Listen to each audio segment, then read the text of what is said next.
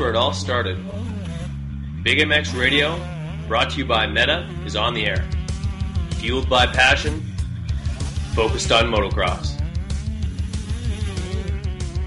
Fly Racing, Bill's Pipes, W Wheels, Motool MX, X Brand Goggles, Moto Ice Wrap, and Moto Stuff make it possible to bring you the news, the interviews, and the point of views inside the sport of motocross. The gate's about to drop on Big MX Radio.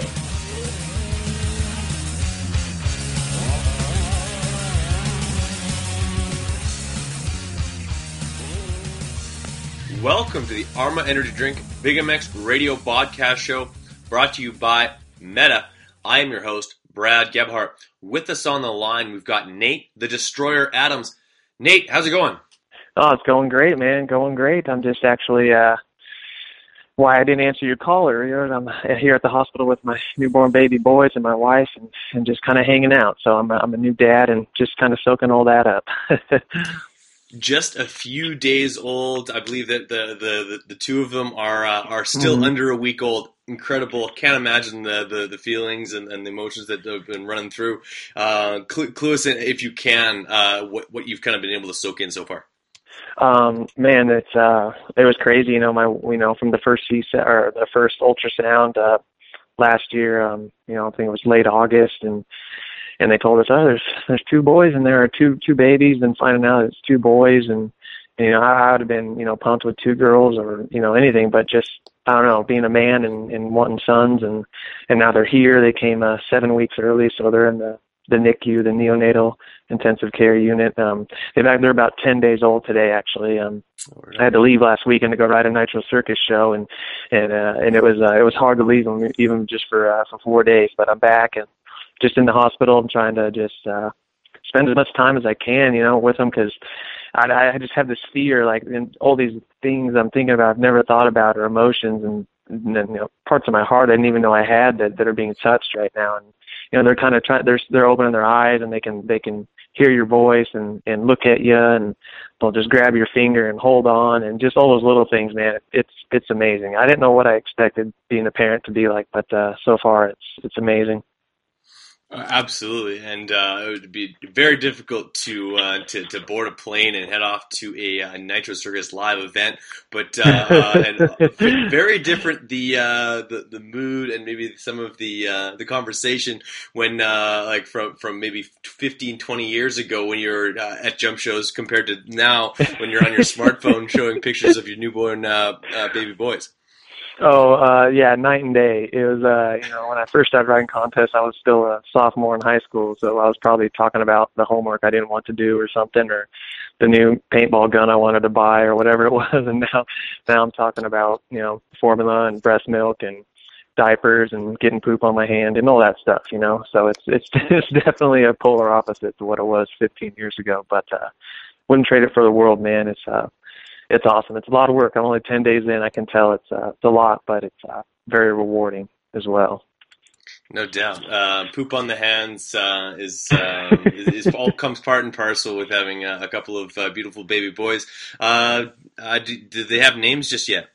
Yes, they do. Actually, we uh we named them before they were born, and and uh but yeah, uh one one was a little smaller, one was a little larger, which is common with twins. But uh the smaller is uh Travis Young. It's named after my dad and my grandpa, and then uh, the little bit bigger one is Hudson Vaughn, which is named after uh my wife's dad and grandpa. So Oh, so keeping the names in the family, and and yeah, they're uh you know they're in the NICU, but they're making progress daily. They're uh, Hudson is uh, you know the little bit bigger one's off his breathing tubes and and uh, just has a feeding tube in now. So they're making progress daily, and, and the doctors and nurses said they should be home, you know, within a week. So that was great to hear. I actually just heard that this morning, so that was great to hear. But, but yeah, so they're, they're doing good. Which uh, which one did you have the opportunity to hold first? I got to hold uh well Travis uh Ty, Travis Young, he was doing a little worse off after the birth, so um I didn't get to hold him for about three days, which was kinda rough, but uh No the doubt. second day I got to hold Hudson and and uh yeah it's um you know just from seeing them come out just hearing them cry then being able to hold them and then them looking at you and and recognizing your voice and it's it's it's crazy man i i remember hearing people talk about this stuff you know years ago uh, before i was married and before i had kids and uh they really didn't you know just kind of went in one ear and out the other and now i now i fully get it so I'm on board. Yeah. I'm on board with the dad club. no kidding. Uh, years ago, you're probably like, "Yeah, cool, bro." Like, uh, all babies look the same, and uh, it's I, exactly. I care less about your your changing technique. But uh, now, pretty, now pretty you're all much. ears for anyone who's willing to give us some. some, some oh advice. man, I'm all ears if anyone wants to give me advice. But you're right. Yeah, when you when I was young, I just really didn't care or think about it, which is I think normal. You know, get on a plane, there's a crying baby. You're like, dang, shut that kid up. Now I get it. You you can't shut them up. They're crying. They're crying. There's nothing you can do about it. and you know what else? I they they come out the womb. They are who they are, man. Like, their personality, they are who they are. I mean, you're gonna raise them and teach them their morals and and right from wrong and you know how to work and you know all that stuff and respect. You're going to teach them all that, but they have their you know I can already tell Travis, the smaller one, he's fired up. Hudson's the mellow one, and uh, I mean it's it's just crazy. I don't even know what I'm saying, but it's uh, I'm still I'm still riding on cloud nine right now. Pretty pretty uh pretty pretty jacked up on joy right now.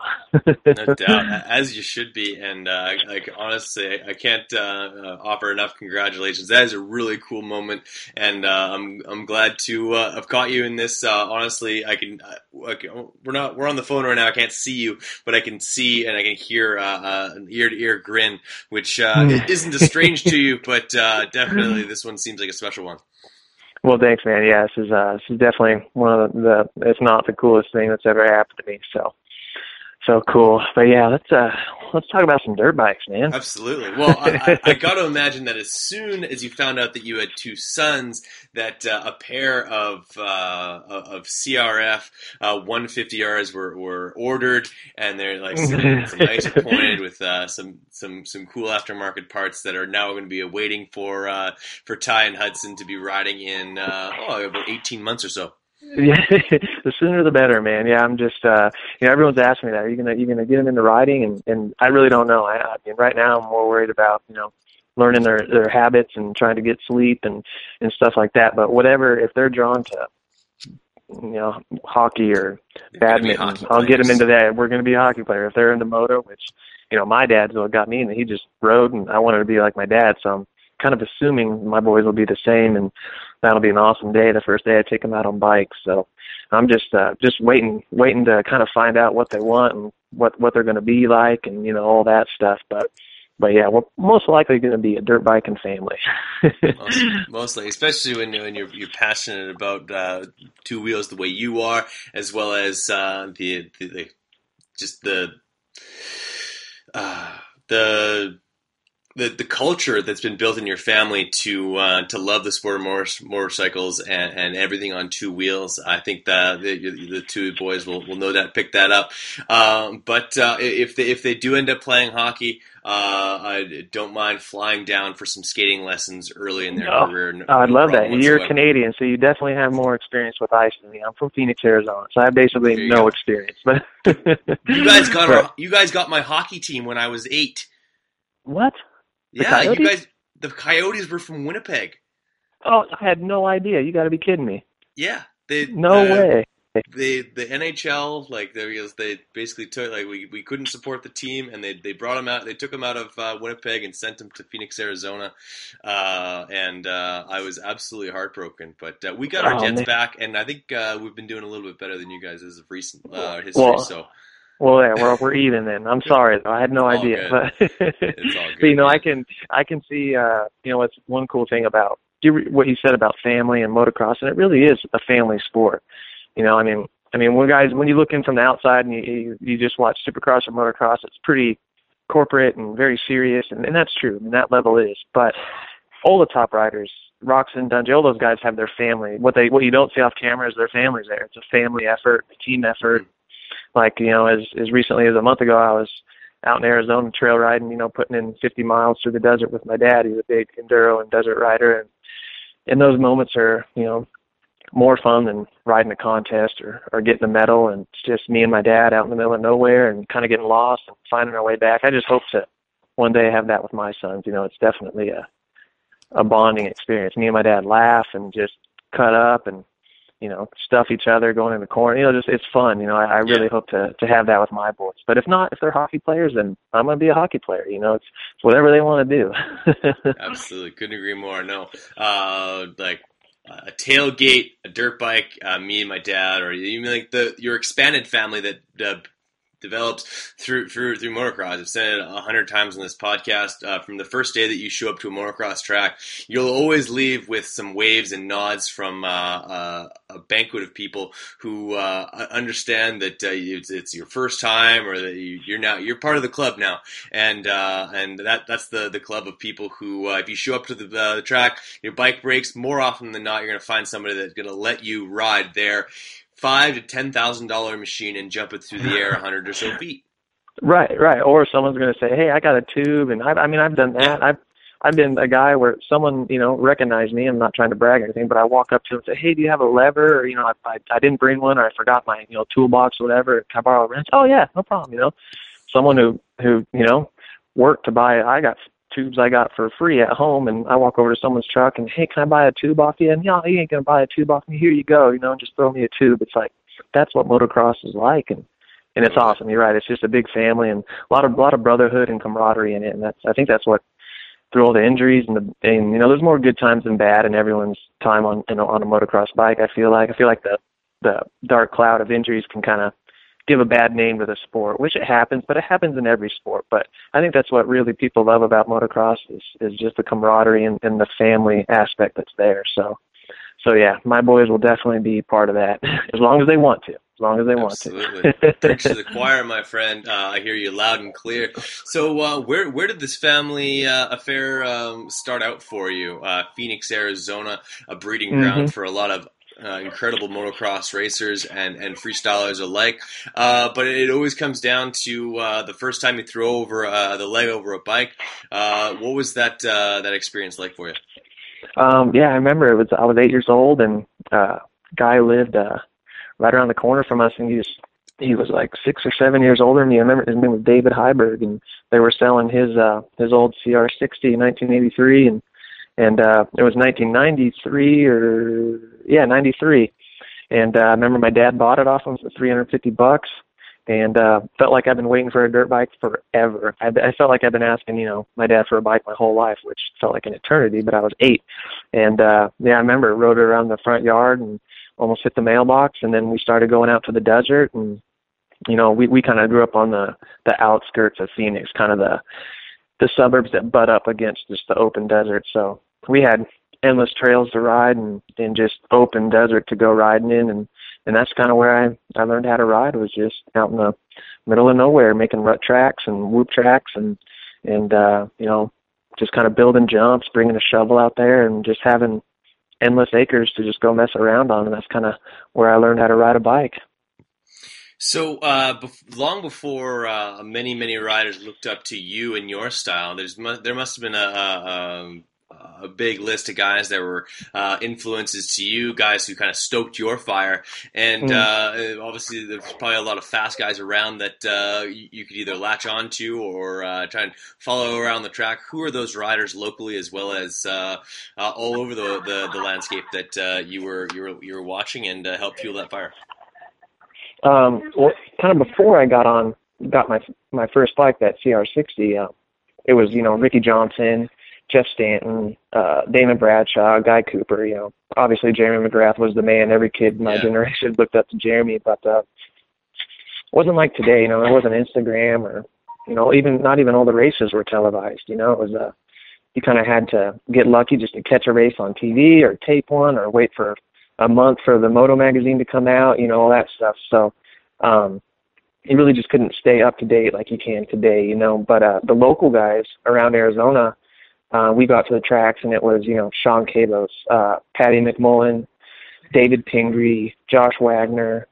Um yeah, those are kind of the guys locally that that were just amazing, you know. and it was a trip to go to the the you go to the Phoenix Supercross, you know, back when it was at ASU Stadium back in the 90s and go and you know Sean Kalos, you just go to local track and watch him, and you think there's no way you can be faster than this guy. Like, why isn't this guy winning everything? why isn't he beating Jeremy McGrath? And then go watch him, you know, get a you know, make the main or, you know, get 15th or something. And that really started from a young age putting things into perspective to me about, dang, like you got to be, this has to be your life. You have to be all in or nothing, you know, just to go out here and be a guy on the night show. That really woke me up to what the level that I needed to to push myself to to be successful. So, you know, I go out to you know local track and watch watch Patty McMullen or Sean Kalos just flying. You, think there's no way you can go any faster, and then go watch them get a you know a 15th in the main or something, or not even make the main. And from a young age, I remember watching that and going, you know, just kind of set set it into reality to me how if I want to do this, I have to just be all in, you know. Absolutely, and it, but it, it's a it's a sport that it doesn't uh, uh, it takes a lot of dedication to be all in. But uh, I find it uh, there's a lot of athletes that find it very easy to find that dedication. Is to it's an easy sport to love, and uh, once you, once you're deep in, into it, you only want to di- dive deeper. Uh, when did your skills start to kind of emerge as someone that maybe better than a few of your peers, and signs that within your own mind that you were starting to get it? Mm. Yeah, you know, I was probably uh, early teens, thirteen, fourteen. I've been racing. I was racing 80s, and then I was on 125s, and and uh, one second. Sorry about that. And alarm. No worries. Turn that off. Um,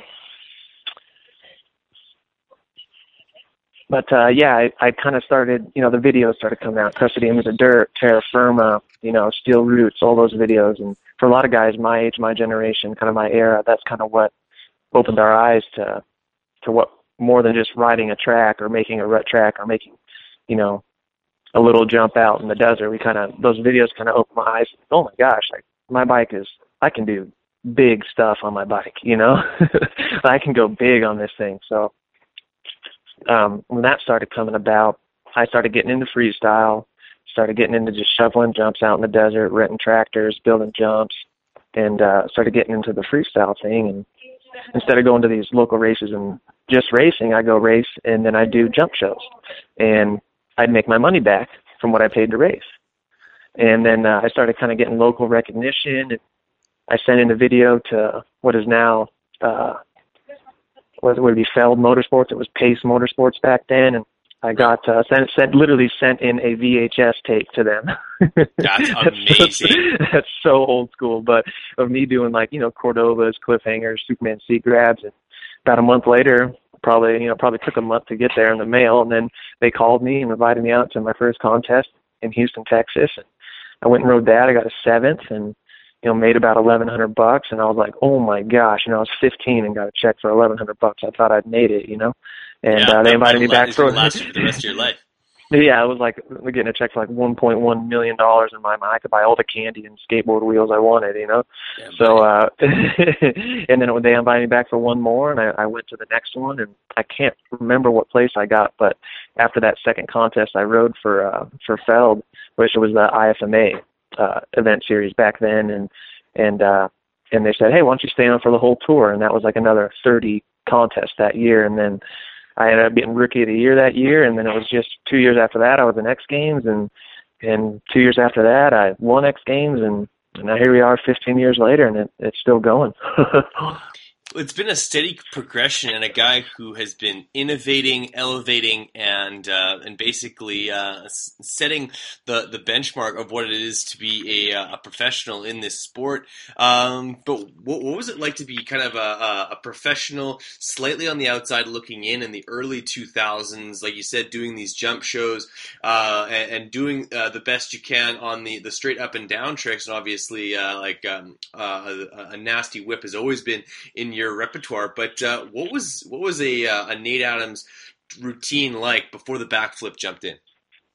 Oh man, you know it was uh, a lot simpler. it was uh, when the backflip came around, it just added stress to everyone um, in in the freestyle world. Even the guys that were flipping and the guys that weren't. It was if you weren't flipping, you were you were stressed because you're not, and you don't know if you're going to make any money or even get invited to contests because that's all the promoters want, whether it's a contest or just a jump show or an exhibition. They wanted flips. So Um, but before the flip, it was it was basically everything we're doing right side up and upside down now. I mean, basically everything we were doing right side up 10 years ago, everyone's doing upside down. So, um, it was basically, I had the same mindset going in. Um, I had my tricks, but I was always looking at the course to something I could do to set myself apart, you know, some type of transfer, jump from this takeoff to a, a landing to another jump, something like that. So from the beginning, I was always kind of trying to set myself apart. You know, the judges from daytime qualifying to nighttime qualifying to the finals, they see so many runs and and a lot of them just start to you know blend together. Honestly, so uh, yeah. It, I mean, back then it was always about just setting yourself apart, and that's what it is. It still is today, you know. So it's just getting harder and harder as the sport grows. There's more and more guys that are competitive. Um, now I'm one of the older guys, and I just turned 32 last month, and and uh, the young guys are hungry, man. They're they don't care. They'll they'll break themselves off just to get into a show, you know, and and uh and not I mean I'm I'm still motivated and fired up and and but there's just I, I just noticed that that difference, you know, there's there's guys that are willing to die for this. I'm not really willing to die for it anymore. you know what I'm saying? Yeah, I'm going to exactly. hang it out. I'm going to ride 110%, but but man, there's a like you mentioned earlier, this is it's a sport of progression. Since it birthed itself in the mid '90s through videos, and and even before that, even before that, David Bailey and Rick Johnson, Jerry, all these guys free rode. You know, they they all did their form of freestyle, but but um, this sport has since it was a sport has been progression. That's that's all it's about. I feel really blessed to have been in from the get go when it was just you know nac nacs and seat grabs, and if someone did a heart attack, if their feet went above their helmet, the crowd went nuts. You know, now it's like people someone won't even stand out of their seat for a for a backflip you know? It's like you you got to do a double flip or a front flip but to begin to just watch a sport go through you know years and and now getting close to two decades of progression and still be around and because you know when I first got into it it was it was almost hated by the racing world. Now we're kind now we're Yeah. accepted you know? I have the same sponsor I'm sponsored by Monster and DC Shoes and all these same companies that are into racing. It wasn't like that you know 15 20 years ago. It was very anti racing was anti freestyle and freestyle was anti racing. And and uh, I'm really thankful that that kind of whole era has been pushed behind us and and it's just really helped the sport grow as a whole to be accepted by the racing community and the freestyle community. And yeah it's I can't really put it into words but I feel like I've been there since the beginning watched it grow. And uh basically uh you know kind of the point I'm getting at is is for for years it was like the almost it seemed like the majority of the motocross industry was like ah freestyle it's not even going to be around. That's going to wash out you know it's not even a sport. It was like we weren't respected.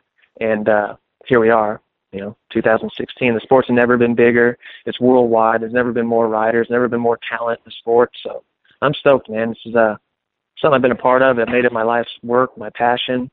It was uh, my goal in life and to see uh you know my i've had my accomplishments that i'm happy and proud of and just to see the sport doing well uh, so many years later, it's just great.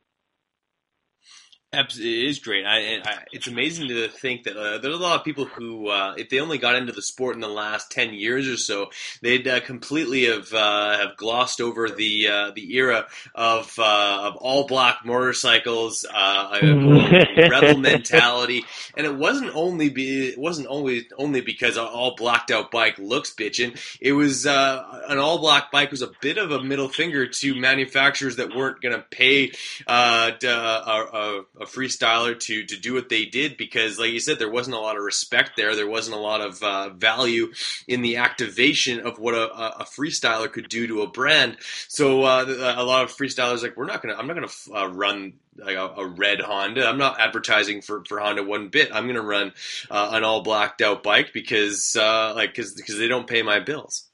Right. Yeah, and that that's exactly it. Now it's like I mean, guys are doing, you know, everybody wants to set themselves apart or look different, or you know, freestyle's about it's about style and looking good, you know. And, Yeah. and uh, some guys just you know put their bike black because that's what they want. They want a blacked out bike. They want it to look hard and look cool. But you're right. Ten, fifteen years ago, it was a it's kind of a middle finger that hey, you don't respect us. You're not even going to give us help. In fact, you're going to openly insult us or say we're not athletes or not a real sport. So we're going to cut our fenders. We're going to cut our seats. We're going to turn our bikes different colors. We're going to black out logos. We're going to, you know, do all that stuff because you're not helping us, so we ain't helping you. And then it was as the years went by, these, you know, manufacturers, the companies start calling you. You know, you get the emails, and, and then it's just you know, times change, and uh, everyone I think on the manufacturer, the sponsor side, and the athletes were we're uh, we're stoked to finally getting some help. You know, so it's cool to to be the rebel and go without any sponsors or help for a while, but after a while, you, you you know, it's cool to get help. It's cool to have a paying sponsor and you know things like that. So, okay. I think that whole kind of transition and and change happened at the perfect time, and and now I think uh, manufacturers and companies and within the industry, you know, everything from gear to boots to bikes and you know, companies like GoPro, we're no longer really seen as a liability. We're seen as as athletes, and people want to be a part of it. It's it's exciting. It's a lifestyle. It's cool. It's fashionable. It's stylish, and, and people want to be a part of it, which is great. And and that's our marketability as as a sport. You know. Well, if you see the range of motion and the extension of some of the tricks that are being thrown down, right now I'm, I'm staring at a computer screen with uh, you doing a double grab, feet totally scorpioned above your head, and if that's not an athlete, I'm not too sure what is. Thanks, man. And, and you know, it, it we kind of all felt the same way through those years, and that's kind of where the the that kind of uh, spiteful attitude I think came mm-hmm. from from a lot of guys. And, uh, but you know, like I'm saying, that it lasted a short time, and and once people started realizing, like, hey, you know, like some racers, I've, I've, you know, I'm friends with some racers even through all that time. I, I raced, I still raced local stuff when I was doing, you know, in between X Games and Dew Tours and Red Bull X-Fighters and all that, and and uh, you know, you get a you get a top racer out there and try to teach them how to do a seat grab, and you can't really do it, you know. it's it, it, it, we just kind of basically, long story short, it just kind of I think we slowly earned the respect of the industry, which is great. I mean, can't really put it into words, but over you know a period of ten years to watch something go from no, there's no way we'll ever sponsor a freestyler to you know like hey let's work out a deal type attitude you know that's it's just very rewarding and accomplishing you know to to be there and see the all the change and and uh one of my things was when uh and it still is but when the whole kind of middle finger fu attitude was cool to kind of have, and that's kind of what was thriving inside the sport. I, you know, I had been a racer that wasn't that good. Honestly, I don't think I would have made it as a racer. I could have been a guy who was making night shows or a main here and there, but but I when I got into freestyle, I took the work ethic I had from racing and applied it into freestyle. And uh, when when I started making it in freestyle and making my mark, I was thinking, you know what? I'm not going to be that. I'm going to be kind of somewhere in between Brian Deegan and Travis Pastrana. You know, I'm I'm not going to totally. be super hardcore, but I'm not I'm not I'm not. Tra- I mean, Travis is one of a kind, and and uh, he can do anything he he wants. He can jump out of a plane without a parachute, or go race a rally car and then fly over, take a red eye to X Games and win. And then I just knew I don't have that. I'm I'm a freestyler. This is what I'm going to focus on. I'm going to be professional. I'm going to you know make mom and dad proud. I'm going to make my sponsors. You know, uh, I'm going to I'm going to make it make me worth their while, worth their time, worth their investment, and uh, that's what I kind of ran with, and um, and that's just kind of been who, that's who I am, and that's uh, that's kind of what I made my mo. It's uh, it uh, you know you can't fake it.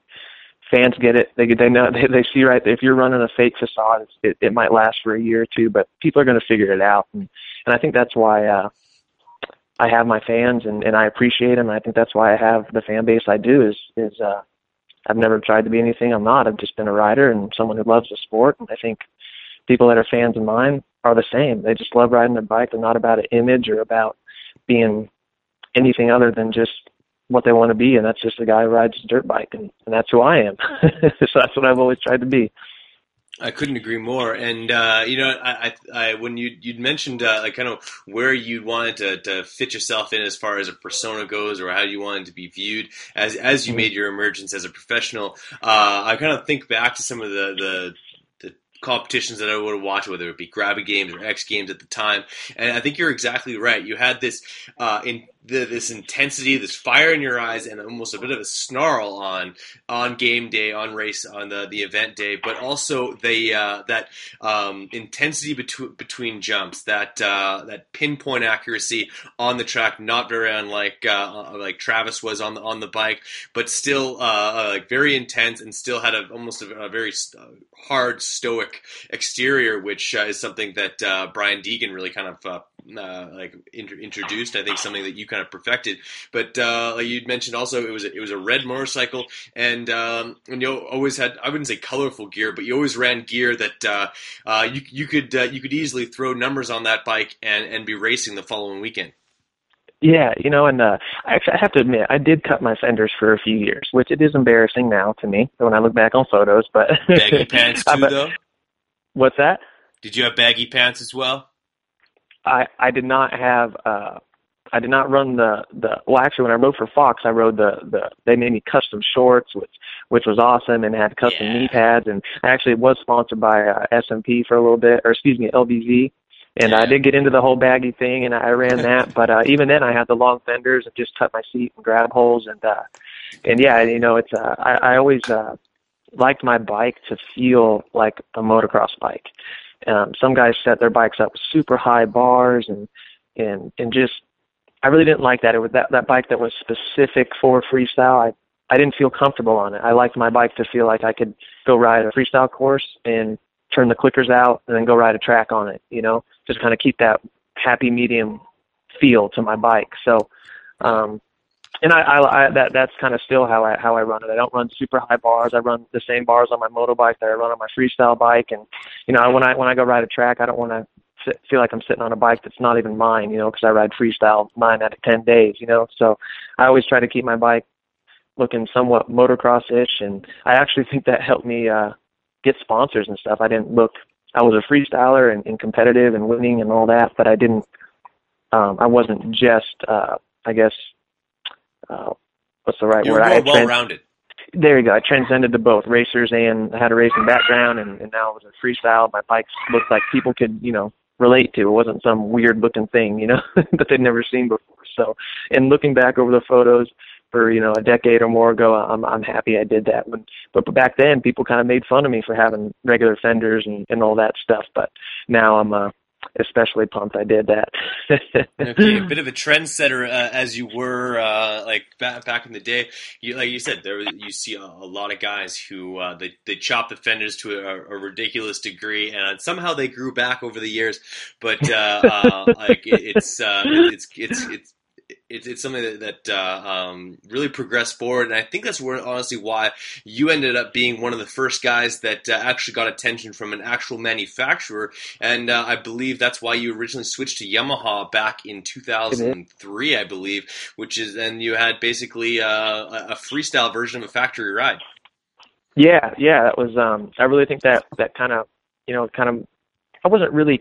Eh, I guess I was uh, just a clean cut guy. That was my image, and and uh, my manager Jimmy Button had obviously a long standing relationship with Yamaha through his career before he had his neck injury, and and still does have a great relationship with Yamaha. So that all just kind of worked out, and and uh, yeah, it was great to ride for Yamaha. It was. uh You're right. I got on Yamaha's at the end of '03, and I had. I think I rode for him was oh four, five, six, seven, and eight. So I had a great run with Yamaha, and you know, free bikes and parts was great. I felt like I I was on top of the world, you know, and and uh, yeah, I mean, just amazing things like that happen from just my dirt bike. You know, I really can't explain it. I was just doing everything I could to be the best rider I could and be successful, and at the same time have fun. And and who'd have guessed it? But I have I've you know I can say I was a factory rider for for a portion of my life. It's just uh you know it's been some time now since I've had a bike sponsor, but looking back on it, those were some dang good times, man. That was a that was a lot of fun. So, what were those bikes like when you first jumped on the Yamahas? Obviously, uh, I believe that was still steel frame days. Uh, oh yeah, beautiful two strokes, and uh, they they were like as far as two strokes go, that that bike was just about state of the art. They had pushed that bike as far as you really could, as far as progression goes, with uh, like just maximizing the horsepower. The bike was on Mhm. point. Uh, like there, I remember hearing uh, stories of uh, like the, the the race team in 2005 still using uh, cylinder heads that had MC stamped on them because uh, that, that that engine got was so good by the end of the, the 2000s they kept pushing that that the whole thing forward and uh, honestly something that I feel like it kind of elevated your game um, in in confidence that uh, you're on uh, possibly the best machine out there. definitely. You know, and, and with uh, the Yamaha sponsorship, I also at the same time got sponsored by uh, Enzo Suspension, And uh, yeah, the first thing I noticed when I started my Yamahas up was how much faster they were than my my Honda two strokes. I was like, oh my gosh! And uh, I really feel like uh, Yamaha, basically Yamaha and KTM, are the only ones putting maybe Husky now putting development still into two strokes, but I mean that 05 Yamaha motor is still the same motor that's in a 2016. I mean it's the same yeah. exact same motor, and that thing just rips. It's a great bike. It's it's uh, you notice a lot of guys that are on two strokes are on either the YZs or the or the KTM's. So um, that bike, I really, I think you're right. That bike definitely took my my riding level to the next level. And uh, you know, before then, I was only able to afford two bikes. And uh, so you know, I had one bike on the IFMA tour going year round. It would stay on that truck. I'd only see it on the weekends when I rode those events. And then uh, I have one more bike either at home or I'd have to send that bike out to X Games or Gravity Games, do tour or whatever. So, um, so to get a Yamaha sponsorship. I got five bikes. Um, I got a parts allowance. I got a salary. It was like all of a sudden I had enough bikes to send out on any contest tour, any demo tour I wanted, and still have two bikes at home. So now my I just went. I took my riding from sometimes I couldn't ride for weeks at home in between contests because I didn't have a bike at home. Now I had a bike at home all the time. Spare parts, anything breaks, I just go home and put a new one on. So the the the sponsorship of Yamaha was uh, was definitely a game changer for me. It uh, took my confidence to the next level. And there's something about just a manufacturer getting behind you as an individual.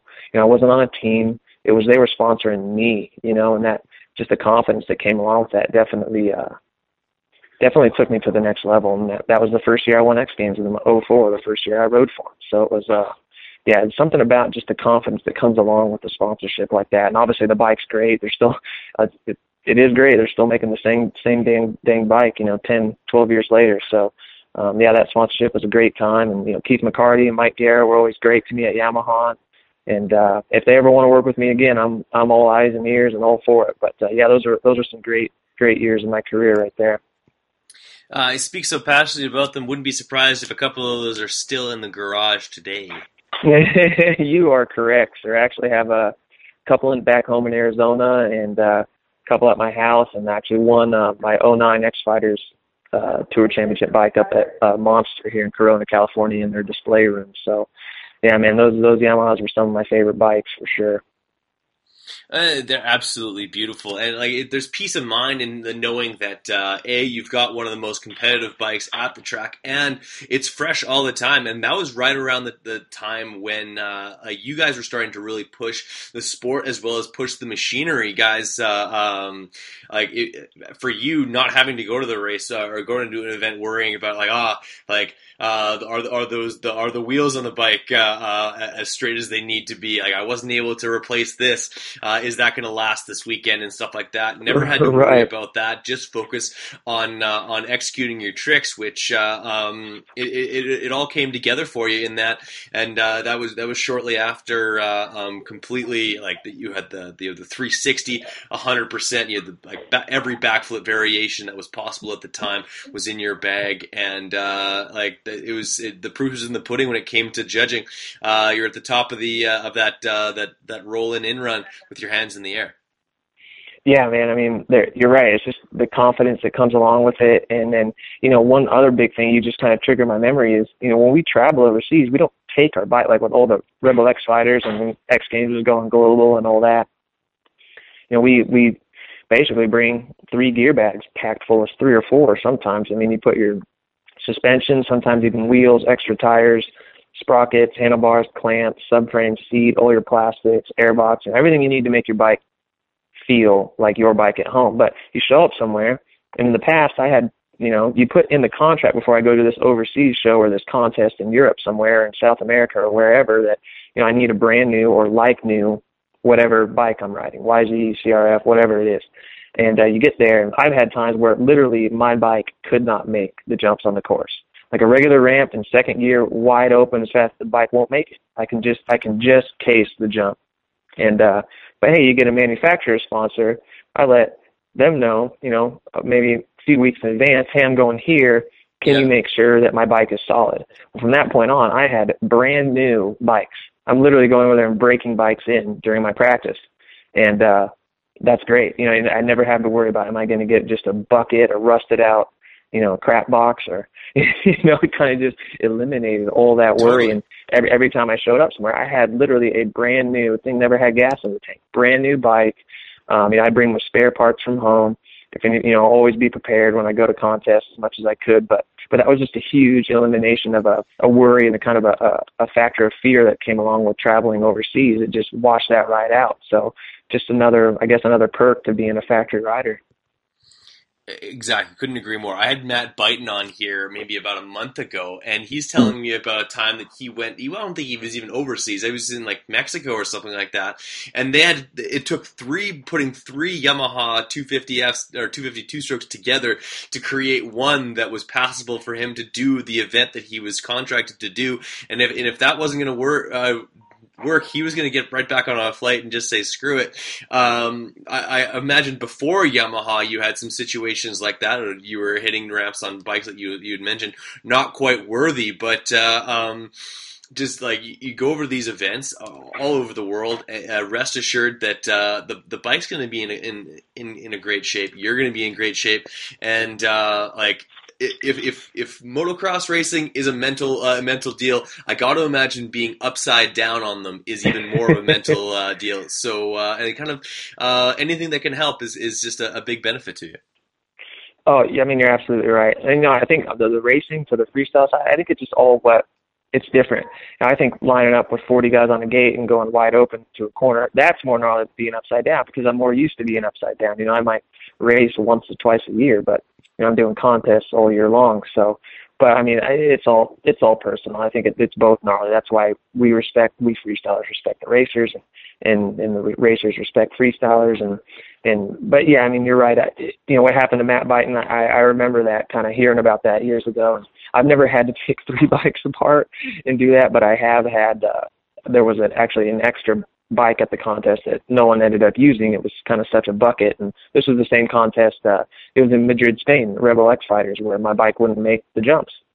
You know, it's that bull arena, and you come out of the tunnel toward the toward the ramp, and my bike would not right. make the jump. But there was an extra Yamaha there, and and uh, took my parts off of that and put it on the other one, and that one ended up being a little bit better, and I, I managed to get through. And and uh, but even then, it's like you know, you go to a contest and you ride this rust bucket of a bike is just clapper and and you know only thing that shows is the result. Oh well, you know I got a I got a fifth when I'd been you know top three every other event that year. And it just kind of looks bad on you, you know, and that that story doesn't translate. So thank you for letting me have this platform to, because you know this is the stuff I want to hear from racers, and you know when I was a kid growing up, I wanted to hear this kind of behind the scenes type stuff, but but uh, you know it happens. You know sometimes when the Americans go overseas, even motocross nations, or you know like Geneva Supercross or something like that, anything can happen. Your bike, your parts can get damaged in transit. You can get there and have a bike that's just a clapper or a bucket, and and you do the best you can. But hey, it's you know probably not your best finish, but uh, but that's that's just that's traveling and that's racing. You just gotta you gotta you gotta deal with it. You know, sometimes after riding a piece of junk bike and getting a the worst finish of the year. I'm more relieved to leave there, and I made it alive, made it out alive, you know, and I got a top five on this piece of junk. I'm pumped, but you know, just to make it out of there. But the result really, really doesn't show on TV or anything. You can't translate that story. So, uh, yeah, a lot goes into. If I'd never traveled and competed or traveled and raced, I would never know all the things that can go wrong. You know, I mean, I've showed up places and my triple clamps and bars are not my not in my gear bag. They're just not there. Got to ride with that. you know, it's a, all these things that can happen when you travel. It's just crazy. You just got to figure out a way to continue to uh, to to, to, to entertain it and perform and uh, at your best ability and to not have the your regular controls is is not uh, um, uh, not optimal but uh, you make the best of a situation. Um, when you were a, a, factory rider with Yamaha did you get any static or, or uh, kind of backlash from the the freestyle com- like the kind of some of your peers being like oh like you got so many advantages that we don't have or, or, or something along those lines? Because when you do when you have the the benefits of a lot lot of things. The, the tendency sometimes for people to get uh, to jealous of things that they do not have. Haters. Haters. Haters. No, uh, this is know, before no, Instagram, not, not from, even. Not from the Yamaha thing. It was. Uh, it was. If they were, I w- I didn't notice it. I was so stoked on what my program was. Uh, and if they were hating on me, I I didn't notice it. But uh, no, I mean, I mean, there's always going to be that, and there's you know most freestylers, I'd say 99% of them get along, but there's, I mean, there are those rivalries and the people that uh, aren't just aren't easy to get along with. But uh, but no, man, I never from the Yamaha thing and, and the factory ride thing, I never had a an ounce of flack from that, and it was just all, you know. And if I did, like I said, I was just too focused on my own thing to to even notice. So that was just uh, just a great time in my career, and and uh, yeah, no, I didn't catch one bit one bit of one bit of backlash on that. So fair enough. Well, let, let's talk about progression and and talk about uh, like when for anyone who spent uh, more than uh, 15 minutes, uh, like either being passionate about motocross and researching it on YouTube, has most likely rolled across uh, some uh, some not so highlight footage of I think believe one of your very first attempts at a backflip. Uh, oh where yeah. where did you go from that panic rev to going upside down like you're you're walking? Because for me, I come from a freestyle skiing background from when okay. I was younger. as soon like as, as soon as I had backflips in my head, as soon as I could make like understand the the distance of the jump and the, like throwing it with my like just throwing the flip, I never I never didn't land one to this day. Never not landed a flip. Mm, um, mm. Like as soon as I had one to my feet, the first couple didn't uh, didn't go to plan on water ramps, but after that, it's just it like it's like walking. You just step through it. It's a, it's the easiest thing in the world. But what was that progression like for you heading over to uh, Maryland and eventually uh, making those things your bitch? well, let me start a little earlier. That that that that one that where I'm, you know, I land upside down on my face. Basically, that was about Yes. I want to say a, about a month before X Games. Yeah, it was exa- Okay. it was about four weeks before X Games, and I had recently learned backflips on a BMX bike. I'd never done a backflip except on a trampoline or you know, off of a cliff into a lake or you know something like that. So I'd never backflipped a bike of any sort, and uh, went out to uh, just a BMX park here in Southern California. It was called Point X BMX Park. It's kind of like a Woodward, but I don't think it's around anymore. But uh, anyway, learned a backflip on my BMX bike on a resi, and then it was, you know, I was 19. I was kind of young and dumb, I guess. I I just thought, hey, I can get this down for the next month before X Games. So the one where I'm panic revved upside down and land on my stomach, that was I learned literally two days before that. Stuck some flips on a BMX bike and and uh, not cocky or anything, but I thought, yeah, you know, I'm gonna I'm gonna go for this. I think I can do this. And obviously I was wrong and landed on my face. I broke my collarbone, separated my shoulder pretty bad, got knocked out. But uh anyway, I rode X Games four weeks later. I made the finals, got last in the finals, which was eighth. And then uh yeah, a couple I finished healing and then uh Travis had actually invited me out to his house in Maryland and uh he didn't even have a foam pit at that time. He had a foam pit for BMX bikes, but uh so started from scratch there at Travis's house, went back to the BMX bike, then landed flip on a XR70, and then uh, yeah, backflip my 250 on the the super kicker ramp, and and uh, that little bark mulch dirt step up he's got, and and uh, after I landed the first one, and then I had a few crashes later that day. Uh, I think I landed five in a row that morning, then had a few crashes later that day. Took that night off. Next morning, woke up, started sticking them again, and uh, and like you were saying, and I know I've had some crashes here and there on flips, but it was uh not necessarily the flip that went wrong. It was a trick that went wrong while I was upside down, you know, and that stuff. But uh but yeah, pretty much from from that moment on, it was uh for about the next six months that was the trick that I had to go out and do first every day just to get it off my mind. I mean, I, I thought about when I was sleeping, when I was eating, when I w- went to sleep, when I woke up, and it was kind of like anxiety within me. I had to literally go out, get on my bike, just go do a few flips, then go through my all my other tricks, do a few more flips, and then I'd be done for the day. So I just knew that that this sport was going that direction. If you weren't flipping, you were soon going to be irrelevant. So uh yeah, I, I it was uh, I think Pastrana, Metzger, myself, and then Deegan were the first four to learn them, and, and there was no motocross foam pit anywhere in the world at that time. So uh Yeah. that's kind of another feather in my cap. I really feel I, I wish there would have been foam pits for motocross bikes. It would have been a lot less painful process. But but uh, yeah, we did it the hard way back then. And and you know, like like you were saying, you know, you have that feel for it. You know, when I, I'm at a contest and you know I'm riding, you know, the ramps are usually no big deal, but like a dirt jump, you know, it, it's new. It could be soft or rutted, and you're kind of I'll notice myself thinking a bunch through practice, jumping it, thinking about flipping it, and I go, you know what? Just go. If you just go, you you just know what to do. Like you say, you just walk through it off the lip. You just have to feel that lip and know where know where your leaning point is and how hard to lean, how much throttle and all that. And and uh, luckily it's worked out up until this point. If I usually if I just turn, you know, I mean, I'm sure when you drop in down that hill and you have your mind, okay, this is the time I'm flipping on your skis. Well, when I round that corner, you can kind of just feel it, like, yep, this is the one, and you just go by feel and and and you do it. You just it's something that's ingrained into me from so much practice, you know. So not that it's easy or not nerve wracking, it is, but uh, it is. It, it's it's something you can't explain to someone. But you just have to know know how to do it and feel it and just go. You just have to go, just go, and you'll do It's- it. You know. Totally, it's uh, it's almost as if you're doing the backflip even when you're in the corner. You're like it's all part of one motion. You like round the corner, look at the ramp, and over it comes. That was perfectly. That's per, it's almost like it's it's everything. It's from the entrance of the corner till the berm after the landing. Is it's all one one thing. It's all one trick or one motion. And I'm not telling people on the dirt bikes to go round a corner and look at the takeoff and pull back. Um, You have to know how to flip first, and that was a very painful and and hard process for me. But once once you're on the level that myself and you know the other top guys are at, where you're at on skis, it's yeah, it's um basically you can jump a jump once and know yes I can flip this or no it's it's just not right not not right. You know the landing's too tall or the lip's too mellow or whatever it is you know so it's definitely a, a, a feel type thing. You just feel it and when you know it's right you just do it No doubt. Well, uh, I I made uh, I made a pact with myself after learning backflips in 2006 that going forward from there, the first jump of the year that I like is obviously up in Canada. You, you can't ski year round. First jump of the year had to be a backflip. No no uh, no like like straight air. Had to be a backflip, and uh, I, I'm successful in continuing that.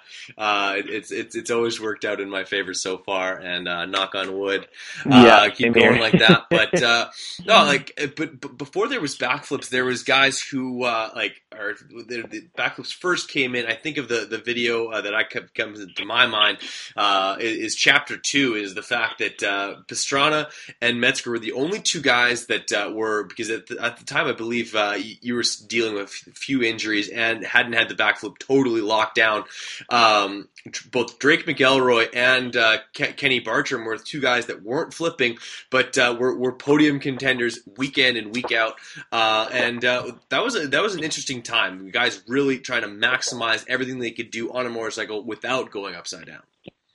Yeah, and you know, um, you know, Kenny and obviously Kenny shortly uh shortly came around and started flipping and became one of the best flippers as well in that area. But but uh you know, Drake tried tried uh without the flips. He had some nasty crashes and and he was one of those guys that was very creative with transfers and kind of combination tricks and and for a few years, I mean, even all through that time, Drake knew, you know, because I was I'm still buddies with Drake, and he knew he had to figure that out, or his career was going to be short lived in in competition of freestyle. But uh but yeah, I mean, guys like Dustin Miller and, and there was guys that could could make it work for for a period of time. They could they could still be competitive, and uh, even if someone was flipping and they had any type of mistake in their run, these guys' runs were so good it would they'd beat that guy even though he flipped. But then you know the rest of his run kind of sucked. You know, you know Drake or a Dustin or a Kenny Bartram, they'd still beat him.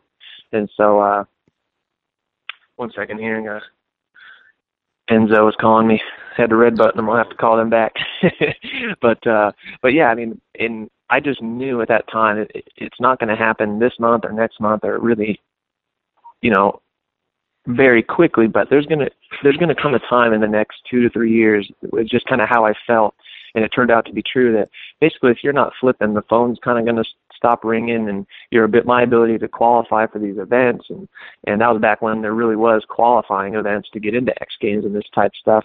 Uh, I just thought, man, if you're not flipping, you're to get you're going to get left behind and and that's why uh I was just so gung ho to do it right off the bat and and have it you know I wanted to just know how to flip and just know how to manipulate my bike and be comfortable upside down and that's why I put so right off the bat that's why I just made it my my main objective is to just get this trick on lock and and uh and be able to flip wherever I go if I went overseas or somewhere high elevation it didn't matter I wanted to be flipping my bike so Yo, what's up, everybody? This is Nate Adams with Deft Family. You're listening to the Big MX Radio Show. We're going to commercial. We'll be right back.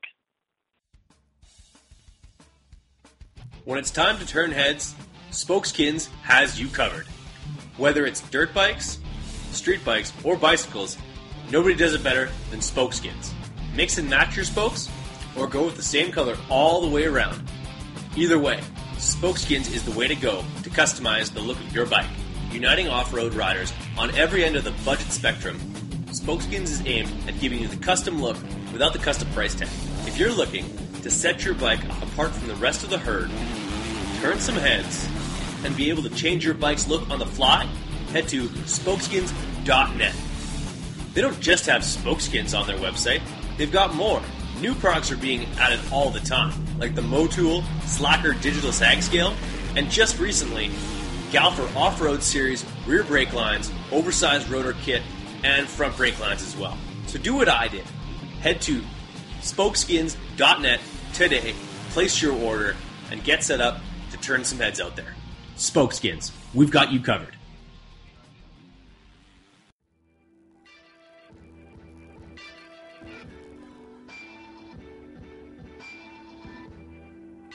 I was just joking, man. Deft Family Gloves. Deft means showing cleverness and skill in handling things. What you want to see in football and basketball is some deft handling of the ball. Some people are physically deft, like accomplished athletes, motorsports professionals, and martial arts masters. Their movements are fast, graceful, and deliberate. Others might be mentally or intellectually deft. You could describe a beautifully written essay as deft, or talk about a politician's deft work on an anti-bullying bill. The source of deft is the Old English gedeft, meaning mild or gentle, which became deft in Middle English, along with its meaning of apt, skillful, and adept. Deft family represents a united family of athletes, artists, and creative individuals inspired by the underground lifestyle. Founded by a core crew of friends, influenced by music, arts, culture, sport, faith, and fashion. We provide the essentials the modern day movement through a vision of free flowing culture. Formed by motivation and necessity for change through passionate minds while remaining ahead of the mainstream, common, and popular beliefs. Hashtag Deft Family is not just a brand, it's a lifestyle. We are Deft. All Deft Family product and merchandise is shipped directly from Temecula, California, and handled with care. So head on over to deftfamily.com, explore the website, and find out all things Deft, and become part of the Deft family.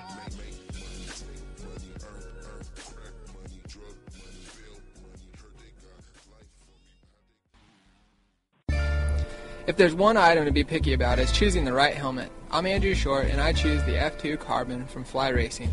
You too can wear the exact same helmet I wear, Trey Canard wears, Jimmy Albertson wears, and many others. The F2 Carbon is a helmet loaded with details that make a huge difference in comfort and safety.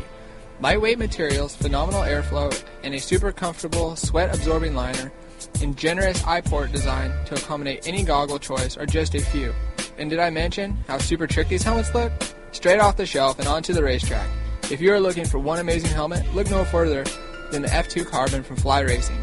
For more information about Fly helmets and other products from Fly Racing, visit them on the web at flyracing.com. What's wrong, Jeff? I don't know, Jay. Well, you better fuel up with a nutritious breakfast with oats and bran. Oats and bran? I didn't think there was such a thing. That's what I used to think. Now, I start out every morning with a bowl of Amigos. For extreme kids like us. Eric's a racing man, but more than bikes, what Big Jeff likes is a fat bull.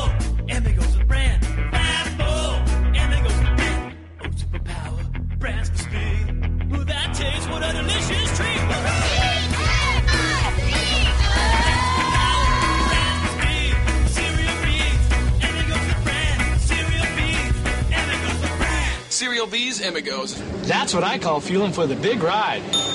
Hey, kids, start out every morning with a fat bowl.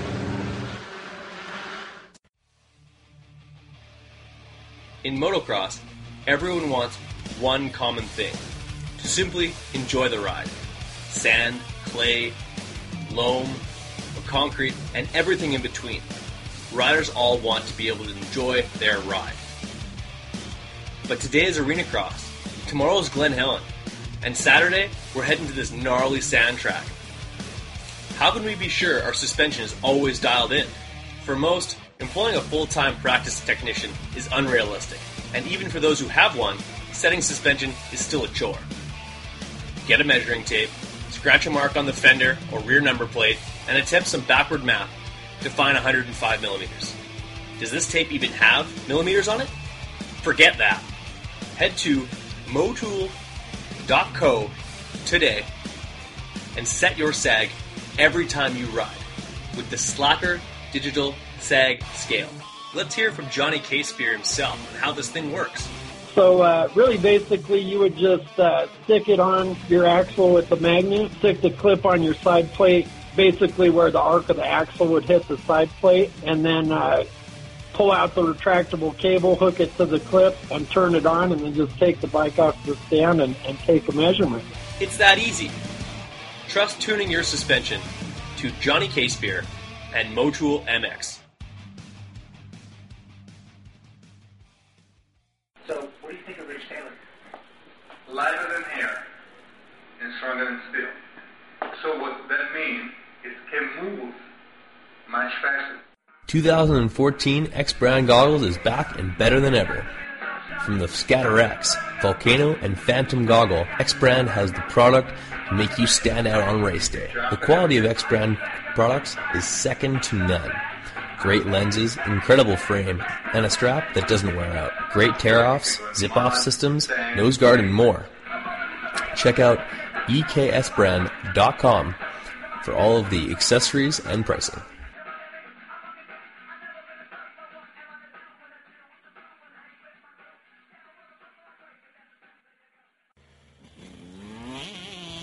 Dubya USA is your one-stop shop for quality wheel sets in America. All of the best components built for the toughest conditions. Hit up DubyaUSA.com, that's D-U-B-Y-A-U-S-A.com right now and check out the custom wheel builder selection. Pick your rims, pick your hubs, pick your spokes, even pick your nipples, and see what it's going to look like on your bike. On the website, you'll drool over components like Excel and DID rims, Talon and Kite aluminum hubs, Galfer and Brembo brakes, and spokes that take a licking and keep on ticking. The same wheels that you buy are built by the same guys who are building wheels for Ryan Dungey, Jeremy Martin, Chad Reed, and the entire Geico Honda team. And I kid you not, they are not told whose wheels are whose, they just build amazing product. And I want you guys in a set of Dubya wheels. So do what I did and head to DubyaUSA.com today. Dubya USA, all things wheels.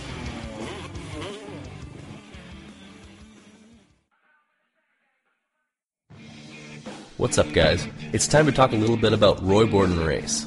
He's the performance specialist suspension, making a motor work, balancing a bike, or just maintenance. He's got the tools and know how to make sure that your bike is ready on race day or practice.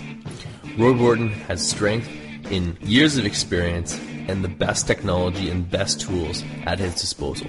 Whether you're getting your forks redone, seals, or a full full blown rebuild on your forks or, or shock. Call up Roy Borden today at 204 633 2722.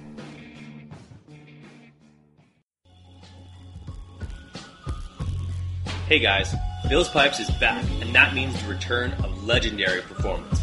Two strokes, check. Four strokes, check.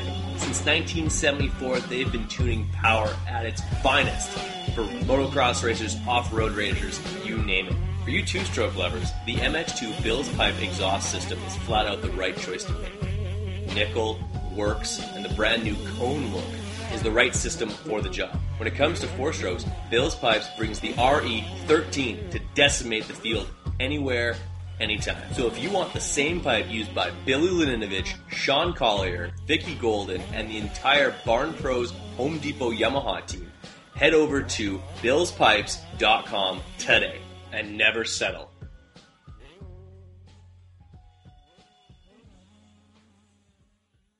Hey, this is Alex Ray. I don't know if, why you're listening to Brad's podcast, but I'll be back on soon. Hey, this is Zach Cummins. All you hosers, quit listening to Nickelback and jump on over to the Big MX Radio Show. Hey guys, this is Cade Clason, and not only do I blow uh, Alex Ray's doors off in the track, but I do it at K1 speed too. and it automatically catapulted you to the uh, the basically the the premier of the sport, the the the uh, like the um, you're the, one of the superstars. And it was one of those things where uh, if you're going to have an event, if you're going to have a contest, you don't dare uh, leave out the destroyer because not only is he going to probably come in and, podium, but he's going to put on a show like no other with the, these guys who uh, were, were, were flipping, and uh, it was it was a really cool time in the sport. It was still we were. M- I'd say uh, ninety uh, percent of the guys were still on uh, on two strokes, uh, mm. and uh, you really had that kind of. Th- it was morphing. There was like there was more sponsors coming in. Uh, there was like some bigger sponsors that were dedicating um, bigger dollars to it, and that was kind of um, being a part of that was really important for you. I believe in in the the uh, the evolution of your career being a guy who these companies could could invest in very early and stick with for a long period of time because if I think of anything that is is kind of constant through uh, through you and your career is that there's been uh, a core group of uh, of maybe five or six sponsors that uh, have been with you every single step. I think of a brand like DC that mm. like I've been, been seeing you in in DC ads since the early 2000s and and even Dragon goggles. Like there was a time nobody wore dragon goggles, but Nate Adams did. Like, yeah, you know, it's funny. I'll still get hit up by people on my Instagram like, "Dang, I thought Dragon was just a snowboard company." I'm like, "How could you think that?" you know? anyway, I, you know, I've been running run the goggles for over a decade, but but yeah, I mean, I have. I'm so blessed, man. I I have some, like you said, you know, Target or excuse me, um, you know, I, when, when the the sport was growing, you know, I had these opportunities to, you know, short-lived sponsorship a few years with Target, but they were great. They had a great action sports program while that was going on, and and they treated us awesome. And and just to just to have that experience of having a corporate sponsorship, it was it was really cool. But you know, companies like DC Shoes and, and Dragon and Alpinestars and and uh, you know, I've been with these companies. You know, DC, I I, I rode started riding for when I was 17, and and uh, you know, back then I was really into BMX and skateboarding, still am. I just don't do them as much. But you know, if someone would have came up and said, "Hey, we'll sponsor you," you know, this is this is Nike, we'll sponsor you, or "Hey, we're, this is DC Shoes, we'll sponsor you," I would have picked these. Still would. You know, it was like that was my dream. And they came up to me and asked me, I'm like, "What the heck is going on? This is awesome," you know.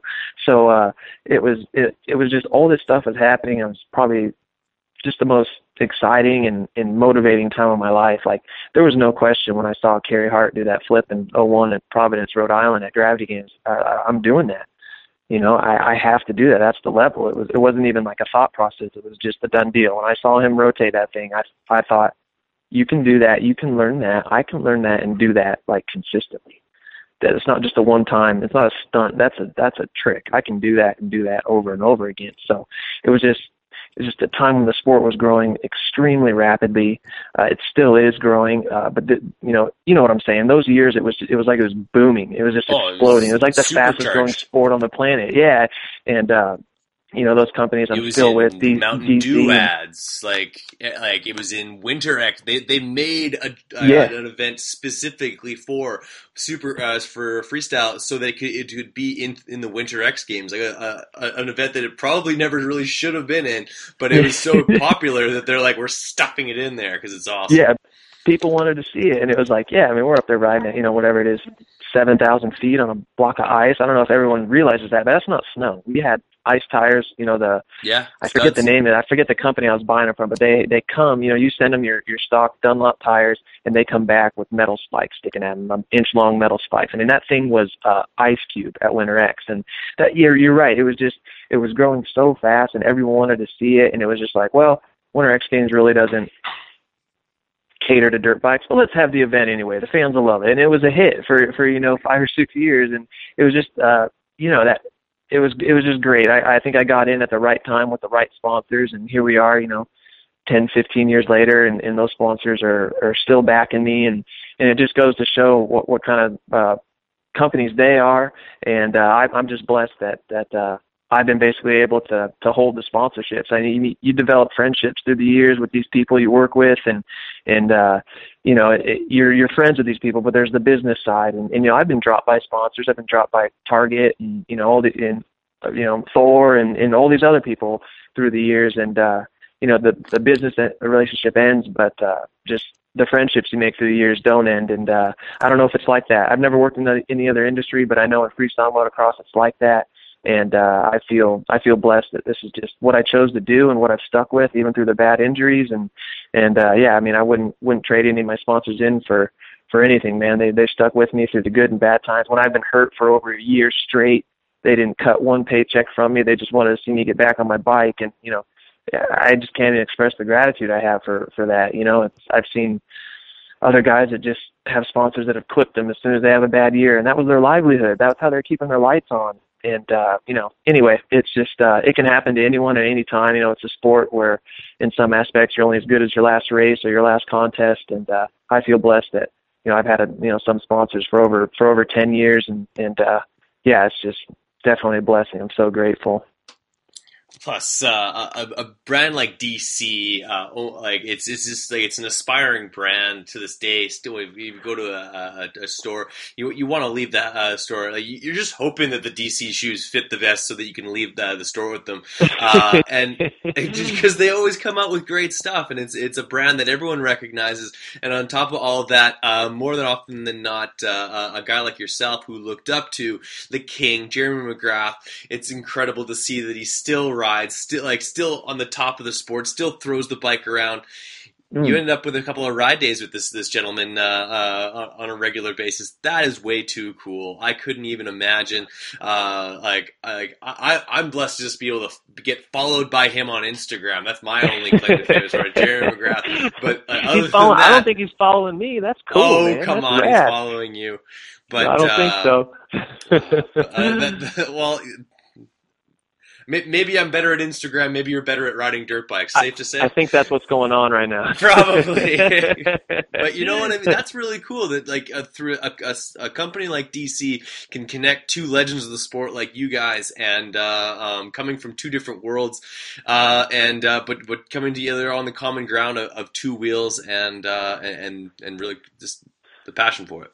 Yeah, you know, I think people, it's uh DC. You know, it's it's it's a athlete-owned company. You know, Deerdeck, Danny Way, you know, Ken Block. These guys are all skaters and and pros at it. And you know, Ken Block with the rally car. These guys, they're not just they weren't just businessmen. You know, they were doing these sports and started this company. And and you know, yeah, now it's you know Jeremy McGrath rides for him. Even you know Jimmy Button, who's my manager. That's a trip to me that Jimmy Button since I'm 17 has been my manager and I consider Jimmy Button a good friend of mine, and you know Jeff Emig rode for DC. That's I you know I wanted to ride for DC, and and uh, you know now it's like I've been to Jeremy's ranch a handful of times and ridden with him, and we just did some photo shoots uh, earlier this year for DC, and, and I'm riding with him, and and you know got a chance to you know hang out with guys like Trey Canard, who's a great guy, and and just all DC is just a great company. It's it's you know uh, kind of like when I started uh, Deft Family back in '09. It was you know, kind of our thing was, you know, uh, for riders, by riders. We're we're a bunch of riders who never liked a single motocross club we liked in, so we made one that we thought was what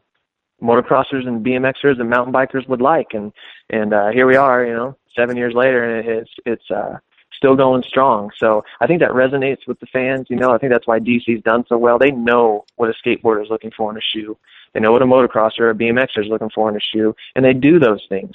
So they're it's real. They're not taking a guess. They didn't hire a liaison to tell them what what us athletes want. You know, they're just in the sports. They're there at the events. They're into it. They're passionate. They're checking it out, and I think that's what people people gravitate toward that, and they respect it, and that it triggers something inside that says, "Hey, you know, just like it did to me looking into DC shoes, I want to ride for them because they know what the heck they're doing. They're there. Yeah. They're not just making shoes. They're there. Danny Way owns that company. He's there. He just won in DC shoes. Like they obviously know what they're doing, you know. And and I've seen that uh, translate and resonate with our our fans and followers and Deft family. Is uh, you know, we we made a glove that we were pro riders, and we made a glove that we thought was what everyone else would want. And, and it's going great, and it turns out that's true. So we were the first glove-only motocross company, and and uh, now there's a slew of them out there. And even in the BMX world, there's there's guys, uh, pro BMXers starting their glove-only co- uh, companies. So I feel like we kind of paved and paved some new ground there, and uh, and just kind of another you know feather in my cap. I'm kind of I'm kind of proud of that, you know. And, and Deft's still a small company. We still uh, we're still running on a, on a small basis. It's just uh, me and a couple other guys running the business, and and uh, I like it that way, and I think uh, I think the fans do as well. Well, let's talk a little bit of the, the how that developed. Uh, you mentioned it. Uh, it's, it's seven years in the making now. When they first came on the the scene, immediately eye catching, really cool. And what I I noticed. Um, above all is the material that it, that uh, that the, the, gloves are made of always top notch and it's uh, basically uh, uh kind of um, affected how other companies design their own gloves. Like it, it's uh, it's been a huge game changer. Not very unlike uh, a, a, company like DC, which like I, I, go to a track and be like, oh, I, I can't wear my DC shoes because the material that uh, uh, they're made of, they're they're not like they're they're not friendly to go to the motocross track. They look they, they don't look great afterwards. And a company like DC listens to you like, oh really? Okay, well we'll come out with a shoe with this material that will can withstand a track walk, and uh, you can wipe them off afterwards. Still looks uh, still looks okay. Does that sound good? And that's perfect. Yeah, yeah, yeah. And you know, I think we did the same thing with Deft. Is is uh, you know, I was uh, riding for for another gear company at the time, and my gloves were very bulky, and you know, had some some parts of the palm had three layers on it, and there's all this rubber on the top side, and I'm thinking, you know, if a rock comes off the rear tire of that 252 stroke or that 450 right in front of me, is this tenth of an inch thick piece of rubber on my knuckle going to do anything? No. no. All it does is is pinch into me when I when I create a fist, you know, or all it does when all those extra layers on the palm do when, when once my gloves get a little bit of moisture in it is that swells up and now it's now it's uh, rolling over in my palm. You ever gone to let go of your throttle and, and your throttle stays on for a second because there's material bunched up in the palm of your hand? I mean, that was yeah. just all stuff we were like, why is why are these companies doing this? There seems like a total market for a whole new way to make a glove and to cater to rider specific, not not just the person who rides once a month, but the guy who's not maybe not even a pro, but all he does is he eats, sleeps, dreams, wakes up about moto. What does that guy want in the glove? Probably the same thing I do, right?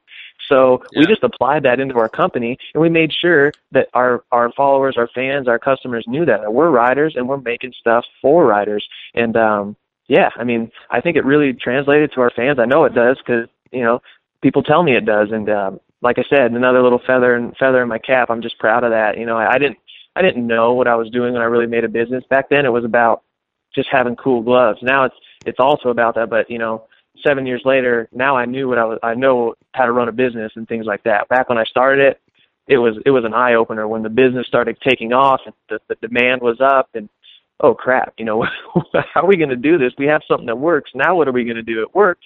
So now we got to keep it working. So uh learned a lot through that, but but yeah, I think like I said earlier about you know, people they're not dumb. They get it. You can run a a fake charade or, or kind of facade and try to be something, but people figure it out. And if if if your product isn't uh, backing itself up by what by what you say, and if it isn't performing as well as you say it's gonna, people are people will get it, and uh, you know they might give you a benefit of the doubt once or twice, but they're not going to be a return customer for long. And and uh, I'm just happy that uh, you know we we uh, we're not the biggest company, but our our customers, our fans, our followers, they are return. They they come back and they come back and and they love our gloves. And and for someone to even at just like the local motocross track, I was at a Nitro Circus uh, in Albuquerque, New Mexico last weekend, and uh, and had a few people come up and tell me they love the gloves and and they've had their gloves for over a year and don't have a hole in them and all that. And that to me that just that's a huge compliment and I, I appreciate it. But uh, yeah, just that that knowledge of the what you're doing and and you know being someone who does what your what your product is for. You know that really translates to the fans, and and uh, it's going good. So on that note, I just want to thank everyone that supported Deft Family through the years because uh, it literally is. Uh, I own it, and a couple of me and a couple other buddies are running it, and and uh, it's a small business ran out of my house and another buddy's house, uh, and uh, we we just we do it because we love it, and uh, and that's it. So I have to just thank everyone that supported us since since uh, 2009. It's uh, it's a pretty cool thing. Oh, they're, they're a gorgeous product, and it's also it's uh, evolved over the year, years as well. Uh, like uh, getting better all the time, better fabrics, and uh, everyone always wants to set themselves apart from the herd. And uh, and I think that the, the, gloves do exactly that. Some wild colors, some really eye catching stuff, and on top of that, it's something that performs. And I think that that uh, on top of all of that, your ability to like connect with uh, your fans and, and have this um, relatable feeling towards it. It's like like I don't know. I'm not too sure what it is because like I'm a construction worker by trade. I lay bricks all day long, but I still feel like uh, Nate Adams is my kind of guy, and that's what makes me want to go buy uh, uh, uh, some some Deft Family gloves. And I think that that's can be true about a lot of people. Is uh, you're um, maybe you just have a way with bricklayers, but uh, um, but there's got to be something deeper than that. I think that's really cool. Well, thanks, man. Yeah, we've always just uh, tried to keep it real, and and uh, you know the goal was was never to be you know uh, just be a, a mass producing uh, company that's you know quantity over quality. We always just um, tried to do you know less is more. Even if these gloves cost us so much, hey, we can only do a run of we can only buy three thousand pairs of gloves this year and sell them.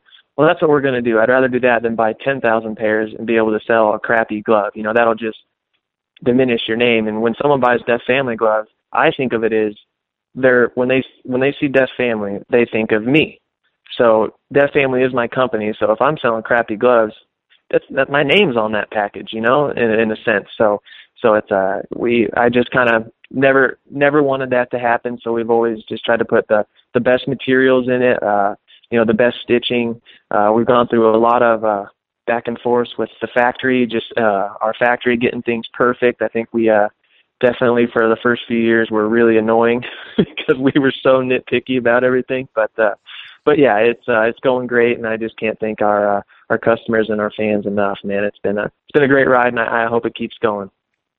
Well, you've been uh, uh, demanding of yourself for uh, per, uh, perfection as far as on on the bike. Not surprised that you demand nothing but perfection from uh, from the material and the, the product that you produce because, like you said, it uh, um, it represents you. And I think for those who for, know anything about Deft Family, they know that you're the one who owns it. So it, it's it's kind of it's, it's almost as if it has your name on it. And anyone who would do go go to the uh, the uh, lengths of having a business that uh, is representative of them is going to make sure that uh, it is exactly that. It's a representation of uh, of what they think is quality. Well, thanks, man. I, I appreciate that, and, and I agree. It's what I've always tried to do. And and if there's anyone in Canada who who's interested, we, you can always get them at our website, deftfamily.com, or Indeed Distributions, Marcus Dubé Distributions yes, up in Canada. That's our distributor. So uh, so uh, great people, and they they carry our full line. So um, yes, uh, any Canadians interested, uh, well, we'd uh, we'd love to have you in Deft Family Gloves. So check us out. oh, and if you want to follow us on Instagram, it's at Deft Family, all one word. So check us out. Where did where did the Deft Family think uh, uh, uh like come from? Like what what what does Deft Family mean? Well, deft means uh, skillful, nimble, especially with the use of one's hands. And uh, family, it was uh, you know, it was kind of time in my life. I had recently moved out from Arizona where I had friends that rode, but when I moved out to California and, you know, I was freestyle was taken off as a sport and for me personally and and uh this area is just flooded with riders and it was like I I had moved into an area where I had a whole new brotherhood family and you know I was riding every day of the week with buddy a buddy or multiple buddies and I was used to you know in Arizona I'd literally wait for my dad to get off work and then he'd come over and, to my property and watch me ride, you know, and that was it. I'd, I'd have to have someone, my brother or a friend or my mom or my dad come over to watch me ride. I moved out here to California. I had all these buddies to ride with and it was like that was just it. It was I was starting this glove company and Deft was the perfect definition for what I wanted the gloves to represent. And uh and it was like I had all these buddies that were willing to test the glove for me, try it out, give me pointers. So it was uh, it was like I had a family around me, and and still do, and and so it was Deft Family, and that's where it came from. So uh, I, I got to imagine that uh, when you're at these Nitro Circus uh, live tours, if anyone's short on a pair of gloves, they're quick to hit you up. Oh, absolutely. if uh, if anyone gets a hole in some gloves or, or forgot their gloves, it it happens. Um, yeah, I definitely I'm the guy with I've got you know ten twenty pairs of gloves on me at all times. So and we we also have a couple other you know Beau Bamburg's a, a Deft Family rider and and uh, you know things have happened. Michael you know, he forgot a pair. Yeah, Michael Lieb, and you know, wherever if I'm at a contest or at a Supercross, if anyone needs gloves, they they know they can hit me up, and I got I got some gloves on me. If they're not on me, they're in my backpack or they're in my van, so I can get them gloves shortly. So that's me. I'm I'm the glove guy. So so and I love that. I love I love being able to help the buds out and get them out of a pinch. So it's all good. It's all about the love, man. Uh, so, uh, obviously, you've been uh, involved with with uh, Travis Pastrana for a long a number of years, uh, and uh, been very active with the uh, the Nitro Circus tour. Um, obviously, now being a new father, do you see yourself pulling back from that stuff at all, or is it all the more reason to to, to to to push hard and make sure that um, you, you've like you can provide for your now bigger family? Yeah, you know, it's uh, it definitely started the wheels turning. My thoughts kind of start once once I found out my wife was pregnant. I'm like, wow, you know, this is a game changer. It's not all about me anymore. And and um, and it's funny. My wife's an emergency room nurse here in the town we live in in Temecula. So it's kind of like all her nursing friends and her mom's a nurse, and they all they all kind of so you know you're going to start backing it down, right? And I'm like, nah, I don't Might think just start so. Ramping it up. Yeah, I'm, I'm going to start training harder and riding twice as much, pretty much. Double but backflips. no, I, I I don't want to see. I mean, I don't see myself backing down. This is this is all I know. What am I going to go do? I, I have nowhere else to go or nothing else to do. So, um, I mean, it is changing the way I think. I, I do have to go home to two boys, but I mean, like last weekend, I it was almost made me tear up to leave my boys for four days and go do these shows to to make a living. But one, not once during either sh- Nitro Circus show that I did last weekend did I ever think of, hey, maybe it's you know, we had wind and rain uh, in all throughout the show. I mean, it was gusting up to 30 miles an hour, and it was we were definitely, you know, eyes open, head on a swivel. It was it was it was uh, it was a little scary, but it was when I'm on my bike, it's about it's about getting the job done and having fun and and uh, feeding off the camaraderie there and, and riding the best we can. Not ever once did I ever think, hey, maybe I shouldn't, you know, maybe I should back out or complain about the wind or it's it's nothing like that. You know, I, I signed up for a job and I'm there to do it. So uh and I and I love it. I I I don't I don't see myself doing anything else. I don't want to do anything else.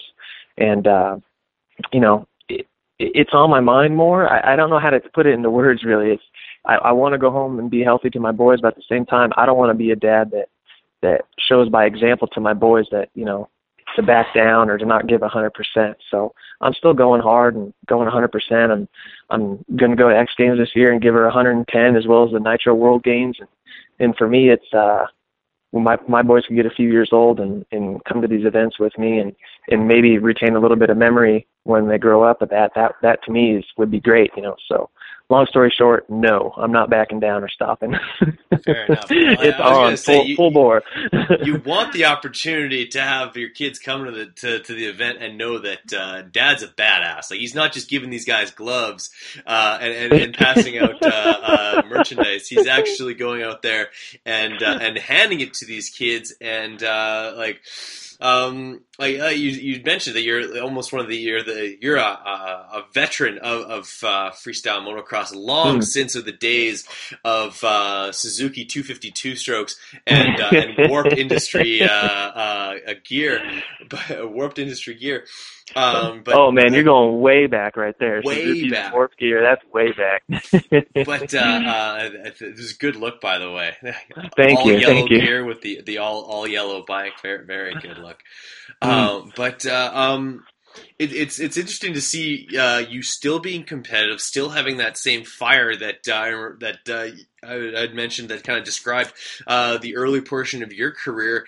Um, like what what type of uh, like you'd mentioned these these kids these younger kids they, they'll they'll die for this stuff how do you match that intensity how do you um, basically answer the call when these kids uh, want to ramp it up Um, I mean, well, you've always got to be in a state of, of progression.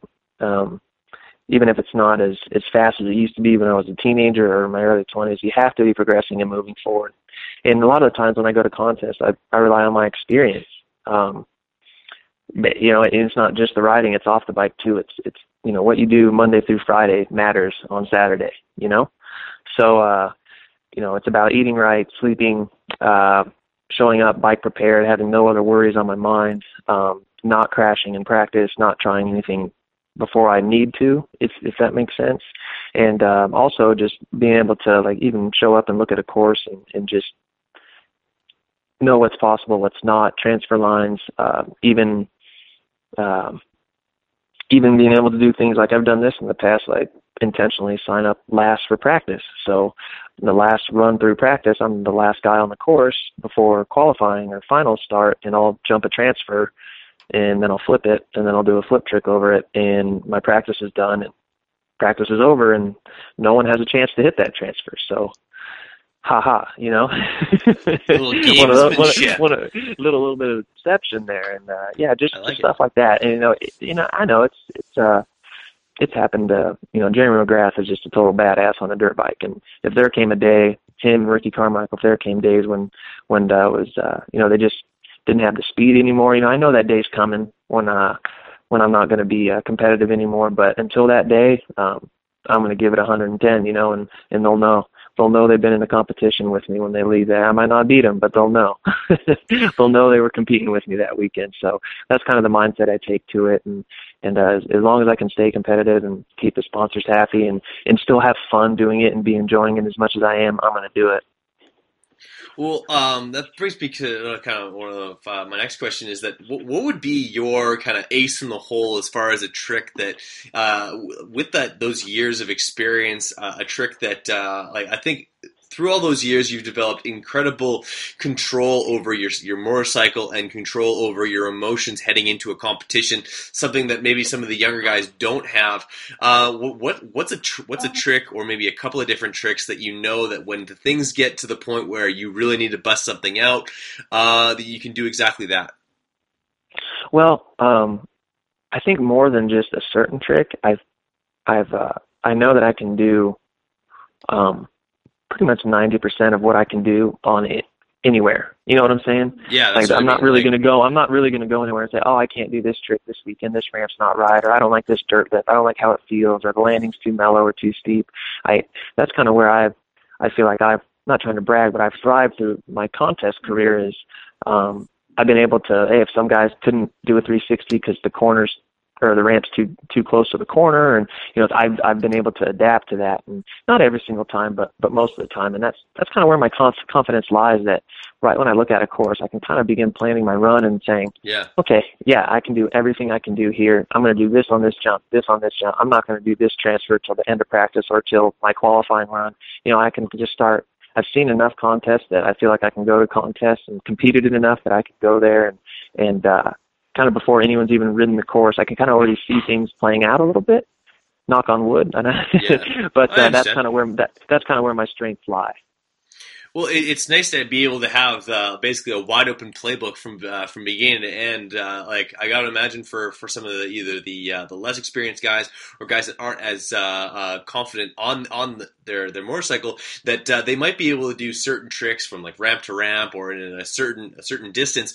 But as soon as you start to push that distance or, or push the wind or some different conditions off of a dirt lip, certain tricks that they're they're capable of get either blacked out or crossed off the list as something that's not an option on that day. And uh, it, what you're telling to me is that uh, th- those tricks don't uh, don't happen to you too often. You feel like um, from tip to tail, you can go through your list and uh, for the most part be able to bust out anything, anytime, which is uh, is, a handy skill to have. It is. I mean, and sometimes you know, and that's pretty much what I'm saying. And there has been times where the, where the weather's prevented there, it's too windy for a 360 or something like that. But but um, through the years, I've I've just seen that kind of happen more than once, and I've actually gotten lucky on some some big contests where it's been windy all day, and literally it was like a godsend. I mean, literally the wind died down for two or three minutes during my run, and I just could go out and do everything I wanted. And then as soon as I pulled off, the wind kicked up again and it was windy for the next guy's run. You know, and uh, there's been numerous occasions where I've I've seen that happen and just gone, wow, you know, thanks God. That that was uh, couldn't have been anybody else but you. But uh, you know, I, I just through the years, I've I've uh, I think it's more than more than how I explained it a minute ago. It's just consistency and uh, and yeah, you know, it's uh, I, I don't want to back down. I when I when I go there, I want to be able to the fans that are um, not just freestyle fans, but more specifically my fans in the stands. I know if, if they're looking forward to seeing a you know a lazy boy flip or whatever it is for me, and I don't do that, that's a bit of a disappointment to them, you know. So uh, you know, if I went to a supercross track and Jeremy McGrath won and he didn't he didn't do a nac nac, I'd be like, oh, why didn't you do a nac nac, you know? Yeah. So I just Why I did I even my- show up? Yeah. Yeah, I didn't just really sat here, this watched this whole race. He didn't do a nac nac. Andy won. But uh, you know, it's just uh I want to be able to give the fans what they came to see and and also for me it's it's a confidence thing that hey, I can do this, you know, rain or shine or whatever it is. You know, even on a day where I might I might be jet lagged, you know, for traveling or something like that, uh, just to be able to go out and do my run and be consistent on. it, I think that's where my my strengths lie. Totally agree. And uh, one of the one of the, the tricks that I really wanted to bring up with you is is one that's uh, it, it's bitten you a few times in the past. It's one that not too many guys have in their uh, their bag of tricks. It's the 360, and it, that's a tri- trick that when it first came out, it was uh, there, there wasn't too many guys that, that were trying it back then. There's not even too many guys who do it now. Yeah. Um, how did you work towards doing it? Um, in its earliest days, it was more of a kind of rodeo style, um, almost like a kind of a, just a, a backflip that was thrown out to the side a little bit. How has it progressed over the years, and uh, what, what's kind of the uh, the hardest thing about that trick? Because uh, even to this day, it, it, it there's not a lot of guys that are willing to take it on. Yeah, I mean, well, right when you know Deegan and Travis did it in '03 at uh, Summer X Games, I just I couldn't get it off of my mind for a while, and and uh, I basically started working working toward it. And uh, Kyle Loza uh, let me use his foam pit for for months, and and I just knew that if I had that, that would set me apart. You know, a lot of people were starting to learn flip tricks and uh, invent new ones, and and that that the flip trick category was really expanding. So I I didn't want to back off of that, but I just kind of wanted to step outside of that and learn something completely new. So, um, but yeah, they uh, a lot of guys, and I've even done some in competition, you know, pulled at the wrong time, and they kind of just look like an off-axis backflip. But really, the goal is to get your bike as flat as possible. I mean, I mean horizontal to the ground, or, or even more right side up. But uh, you know, I've tried throwing them like a like a BMX bike, and it's it's so inconsistent. And even I, I had some good, uh, you know, kind of high sides under rotating them when I first started trying them, trying to make them as BMX-ish as possible. So really, the goal, I, I just I know we call them 360s, but I, I mean they're basically a flat spin you know, a flat Yeah. spin 360 if you want to call them that. But uh, but yeah, they were just uh, they're a really hard trick. Um, you know, like if you, if you're going up to a backflip, there's a window of opportunity to flip. It's it's really short, but but uh, the the opportunity to pull at the right time for a backflip is is much larger than that window on a flat spin three. So that's really what what puts the fear into riders. That's my fear of it is just a little bit too early or a little bit too late of a pull. And uh, you know, I've had hands come off, my throttle hand come off, and luckily I saved it, still rode out. I pulled too early, and my kind of my leg hit the seat before it, you know, before my bike had left to take off. I kind of fell into my seat and it blew my throttle hand out. It was really sloppy. So anyway, the the the that window to pull that opportune time is really short on flat spin threes. So that's what uh, I think the fear factor is on them, and that's why there's you know it's only myself and Jay Renee, Bilko. I don't. Pastrana might still be doing them. I haven't done it, seen him do them for a while, but he's too busy doing double front flip Supermans. But anyway, yeah, they're just they're just a really uh, they're a technical trick. So No kidding. And like, uh, what, what was it like for the first time that you touched your wheels down after one of those? Like, um, at that time, you were you're no doubt very uh, usual or used to like spotting your landing for a backflip, but to come around flat spin, looking around the, the your lead shoulder uh, to find a landing and uh, to make sure both wheels come down at the same time, um, both nerve wracking and uh, exhilarating all at the same time.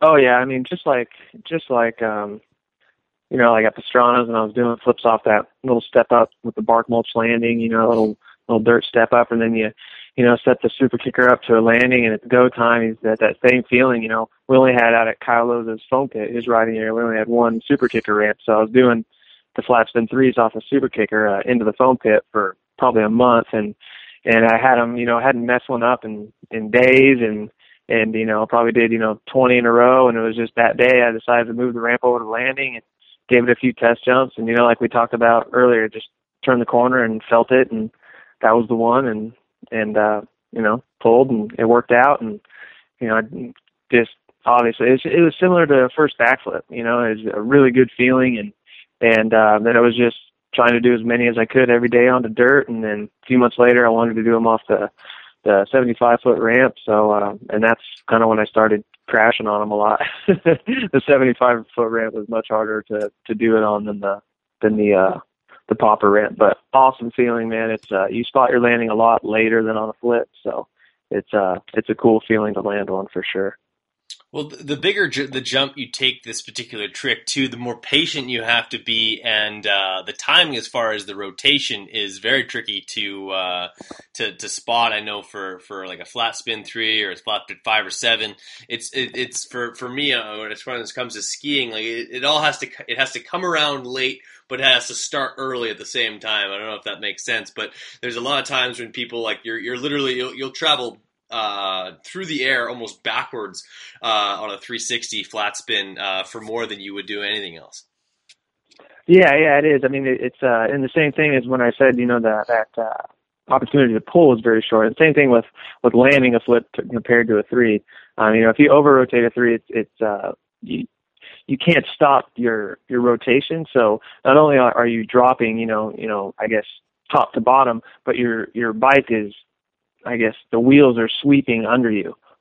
There, right. You know what I'm saying? You're not, you're not. The the rotation is in the the direction the wheels are spinning. So if you over rotate one, you know you can get lucky like I've done and I've seen Bilko do is just catch the side of the tires and just slide out down the landing, which you still get, you know, jacked up, and messed up doing that. But or I've seen you know people over rotate them that they basically just land on their side. There's you know feet are on the pegs, but they land on their hip. You know because that just that moment that the wheels passed the ground and didn't didn't touch. You know. Yeah. An over rotation is really bad as well. But anyway, it's it's. uh I think that's kind of why the trick's scary and. And that still scares me to this day. I've been doing them for over ten years, and and uh, even when and I do one today, and they're uh, and, and you know, most of the time that I get a great reaction from the crowd when I do them in contests. So, so yeah, I still uh, I still hang on to that as, as you know, three knacks, one-handed threes is kind of my, my definitely my toughest tricks in my run. Absolutely, that would be uh, if you really need to bump it up a notch, out something like that. Um, you'd mentioned earlier in the podcast that you'd had some uh, some shoulder problems. Uh, uh, I, I myself have had some some shoulder dislocation problems, both shoulders, and actually similar timeline as to yours. Finally got healthy. One year later, the next one pops out. What are the current uh, this, the current health state of your shoulders, and uh, um, what's that? What was that? Uh, progress like back for you um, becoming healthy again because the least stable joint in the human body once it's disrupted never the same again oh man uh shoulders are so tough to deal with uh anyone that, that's uh you know badly injured their shoulder knows but um yeah yeah when i when i did my left shoulder uh, about three and a half years ago it completely severed the axillary nerve which um stems off your spinal cord and serves all all your shoulder muscles, all your deltoids and stuff. So I lost all my deltoids. I had basically had no deltoids for about a year. Um, I had the you know operation to fix my joint and, and my humerus that broke and shoulder blade and all that. And uh, and um, you know about a year and a half later, I started seeing muscle growth, and uh, it's getting better and better. Um, but uh, I guess I'll go back a little bit. Almost a year to the day after the left shoulder, I did my right shoulder, and it uh, did a three quarter tear of the axillary nerve. So I lost a lot of size in my deltoids, but they started coming back about five or six months later. But um, so yeah, I'm I, I haven't re-injured them at all, and, and you know, knock on wood, I haven't had a, a big crash or a big injury in the last couple of years, which is great because my shoulders put me out for for over a year combined with both of them. So um, so yeah, I mean, I'm healthy and and uh, riding and having fun and still progressing and learning and and I'm healthy. So that's the best thing. Absolutely, and great to see. I think uh, the sport of uh, freestyle motocross isn't the same with uh, the destroyer on the uh, on the sidelines. Everyone is a little bit uh, too calm and collected when they're not uh, worried about about you dropping the hammer. oh, thanks, bro. I appreciate that. Yeah, man. I hope they feel that way at least. I, am you know what? I'm sure they, they they truly do. Now, um, I, w- I would I'd be interested to find out what the uh, the greatest difference is because I know you were at one time a factory Yamaha rider. The bikes were always on point, and uh, for the most part, probably not a whole uh, a ton of the work was be, like on the prep work was done by, by yourself. But not not the same could be said about uh, your competition bikes when you're on Hondas. And uh, honestly, I imagine that a lot of the work that you're doing or uh, your bikes that are rolling to the line nowadays are are, are are tuned by yourself. So, what would be the biggest difference between uh, the uh, the CR two fifty that uh, um, when you were running uh, Thor gear, Von Zipper goggles way back to the the Jeske custom MX that you uh, that you're riding now. Yeah, it's uh, you know for a while there, um, the uh, the financial ability and the, and the resources to to pay a mechanic, and and also there was a lot more you know uh, X Fighters was was going huge every year. Dew Tour, X Games, X Games is going uh, worldwide, so we were constantly competing, and I just couldn't keep up. But but yeah, I have had uh, pleasure working with Tony Jeske at Jeske MX Customs and um, and Derek Mahoney uh, as well, who's uh, both guys I developed great great friendships with. And uh, uh, anyway, yeah, me and Derek and Tony are all still tied to this day. And, and uh, Derek introduced me into hunting, which is like my my favorite thing to do besides ride dirt bikes. So so anyway, yeah, it's been, it's been great to work with those guys through the years, and uh, also work with a lot of other great guys that uh, that uh, helped me out through some some contests and seasons as well. But uh, but man, it was um, you know the, some of the bikes that Derek and, and Tony Jeske put together for me. You know, I just didn't have to worry about anything other than than riding, especially the, the four and a half years that Derek Mahoney worked for me. It was uh, it was like we were like brothers for that time. It was we were together, you know, five days, six days a week, and and uh, just riding and training. And only thing we're doing is working on being better and and getting ready for the next contest. And you know, all I had to do was just hop on my bike and get off and hand it to him, and it's ready to go the next day or whenever I want to ride it again. You know, if I'm you know ready for next moto or you know washed and prepped and ready for the next day. And, you know, oil changes on time, rebuilds on time, and all that stuff. So it was uh, it was a fun time in my career when it was when it was uh, you know um, the right thing to do. Basically, I, I couldn't do it without a mechanic. So um, so today um, I do have a mechanic that uh, helps me out.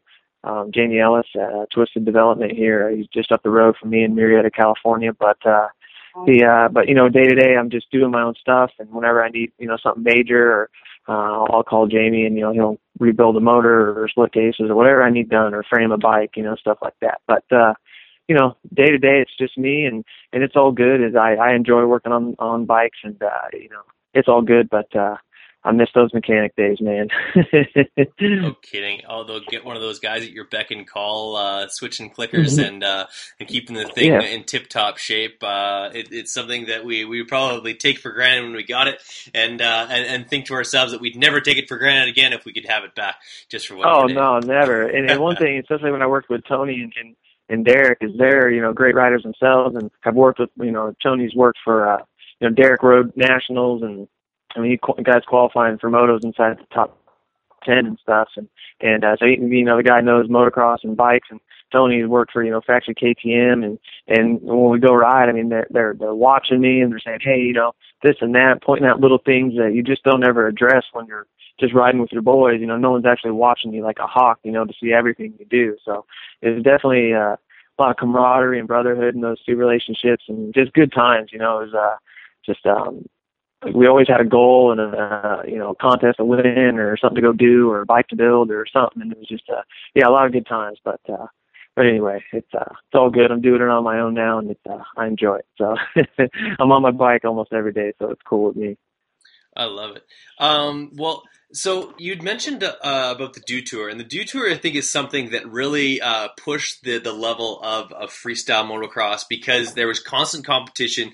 Guys were having to come Mm. out with with new tricks, bigger extensions, bigger variations, seemingly every single week. And now you see uh, whether it was the uh, the Nuclear Cowboys for a short period of time, you have uh, the uh, the Nitro Circus Tour, uh, but it's more of a show. And like, although you still want to perform your best, there's less uh, uh, incentive for guys to go out there and absolutely just uh, uh, just blow things up and, and really drop something that people have never seen before. Except for there is like there's there's the X Fighters, and of course now with uh, um, the Nitro Circus games as well as X Games, like it- with with fewer uh, opportunities to compete. Do you feel like that kind of slows the progression, or kind of uh, takes takes things uh, a step back a bit, and maybe uh, takes a little bit of the competition out of the community? you know, kind of, but no, uh, in a way, but no. And you know, you touched a really good point. And with the when we had X Games and Dew Tour and and Red Bull X-Fighters, I mean, that was like when Cordova flips or stripper flips, and that's when I made up Lazy Boy flips, and that's when Pastrana came out with you know Superman flips and flip levers were invented. It was just a crazy time for the sport. It was just it was gr- progressing so fast, but uh, you know, it's it's like I was saying earlier, it's changed from old contests and it's you know it's probably you know sixty forty you know shows and uh, you know, demonstration tours like Nitro Circus, which I'm pumped to be a part of again this year, and and uh, you know, 40% contest. But you know, that progression is still there. But I see where I'll, I think a lot of guys are, um, you know, who are maybe don't have the means or just aren't, you know, and no offense to them or anything, they're they're happy being, you know, a demo rider or a guy who can go to a contest and get, you know, fifth or sixth, and they're cool with that. They're they're not willing to lay their life on the line to go, you know, win a contest, and and they, their progression is stopped because that you know they don't need a triple flip to make their living their living now. You know, doing shows and a few contests a year. You know what I'm saying? But Yeah. the the area where people are progressing is like like Josh Sheehan, you know, triple flip. I mean, you know, these you know Tom Pages and bike flips and and Taka doing. But you know, I ride with Taka uh, probably you know once a week at least, sometimes two or three times, and uh, you know, he, he every time he rides, he does body varials, California roll, rock solid flip, you know, the double grab flip, double grab Indian air flip. He does he goes through all his tricks every single time. Mean that guy's still progressing. And uh but it's just um I think there's just not as many contests every year to show them on. And uh, you know, the, the like the guys do like Josh Sheehan and the guys in the Nitro Circus are just pushing things so far with all these double front flip variations and it's just uh, I think the progression's kind of move to a slightly different area of the sport, more more maybe even toward the show aspect and the entertainment side than the competition side. But it's definitely still there, man. I mean, triple flip that's that's not even joking. That That's video game like stuff. that. That is video that's game insane, stuff. right? I don't think you could Right. pull that in. There's a few video games where I don't think there's a jump that you can pull a, dro- a triple backflip on. That is how ridiculous that is. It's just beyond video game. Yeah, Josh Sheehan is he's a legend for that one forever. No kidding. Uh, was, do you know if there was anybody else that was kind of going after that at the same time, trying to knock that down, or was it kind of the whole community be like, "Go for it, man! You're on your own on this one." yeah, I don't know of anyone else that was going for that. I know. I think Travis did some into the the uh the the airbag, and I think Yeah. Tom Pages maybe, but but I don't know if anyone else was really working at that like like Sheehan was. I think that was uh he he made that one his own, and and he he put his mind on that and accomplished it. But wow, man, I mean that's just I mean he was third year wide open on a 450. You know how fast that is. That's really fast. That's really fast, and like, and at the at the end of that year, like that's fully extended throughout that. Like he's he's going into that ramp close, if not over highway speeds, uh, Mm-hmm. and uh, and just yanking back on the bars. I don't know. I don't understand. He doesn't come off the motorcycle at any point. Like I don't yeah, imagine, yeah, like, just the once you're up inertia there, of you would just like would just peel you off the bike, you know? Yeah.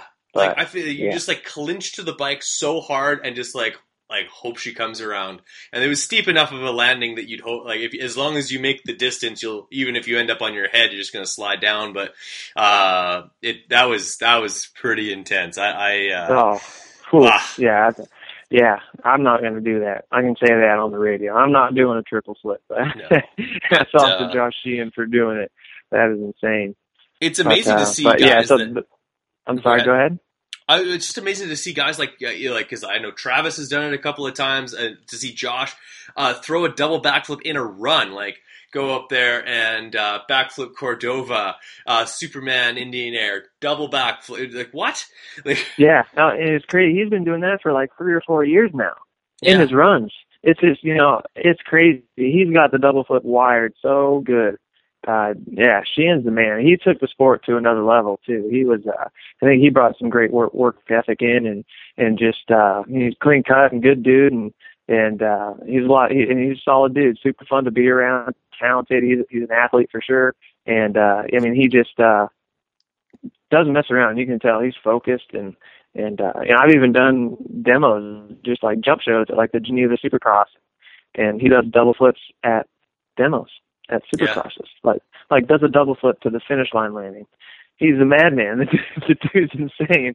He'll do a double flip off any ramp anywhere. It's crazy. You know the whole issue we we're talking about with bikes and you're just even if you have a great bike, it's not your bike. You know, it's Yeah. even if you have a brand new bike, it's only been you've only had it started up for a half hour, hour at the max. By you know, by the time you ride practice and then the show, I mean, it's a new tight bike that's only got an hour on it. Can double flip it. He's a wild man. But uh, but yeah, so the, the the progression's still there. I just think it's kind of moved to a different different area of the sport.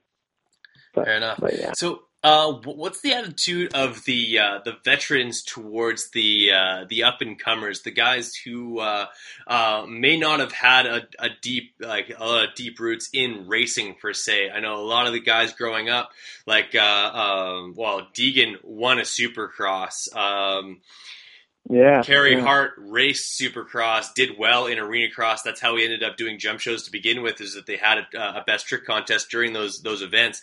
Uh, same thing with Mike Metzger, yourself. They all have a number. Drake McElroy was an accomplished rider, of course. Uh, Travis Pastrana and and his championships, but. There- Like you have a lot of guys that uh, they, maybe they don't have that typical same background and uh, like so is there uh, a different respect level there between like the guys coming up and the veterans or what's the story there?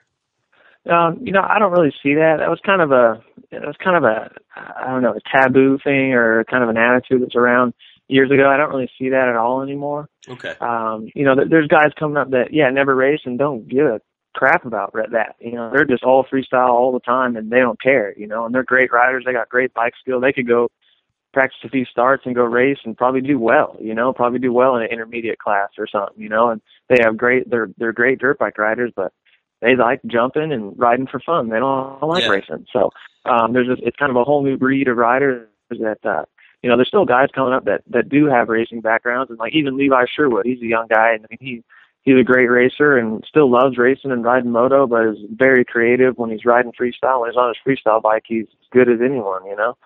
So uh, I think that whole kind of attitude is left the sport. And I think it's for the better, and it just uh, was doing nothing but divide people. And and now it's just you know, I mean, if someone loves riding their bike and they're a sick rider, everyone, you're people are drawn to that. You're loving it, and you're on your bike and you're having fun. People want to ride with you, and, and that's really what it's all about. So.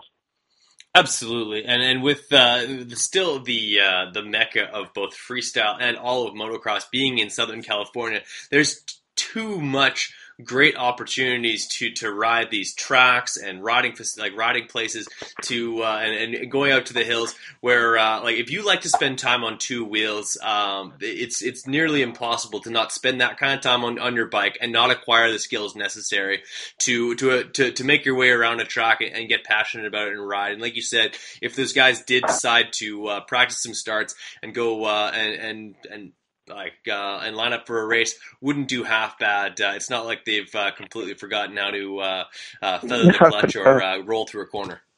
No, no, not at all. A lot of, I mean, and I think it's, uh, you know, I don't know. I think because probably when freestyle started, it was, uh, you know, racers that were going freestyle, and now it's just a whole new breed. That mentality that that, that it's not in, it's not in the young up and coming kids. They don't care.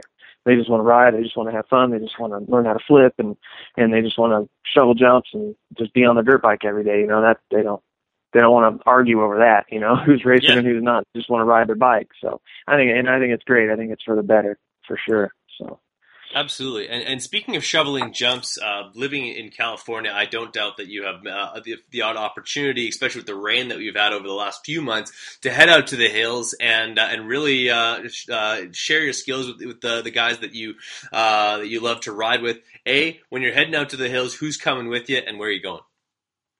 Um, man, if I went out to the hills, it's either Beaumont or Reche Canyon, really, which are both about an hour from my house.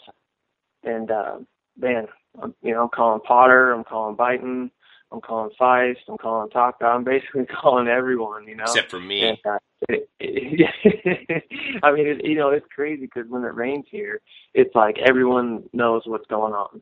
You know, if it's Yeah. raining today, everyone knows that tomorrow we're all going to be in the hills. So it's funny because you'll call a couple people and then run into you know four or five other buddies out there sometimes, and oh, thanks for the call, man. You know, Exactly.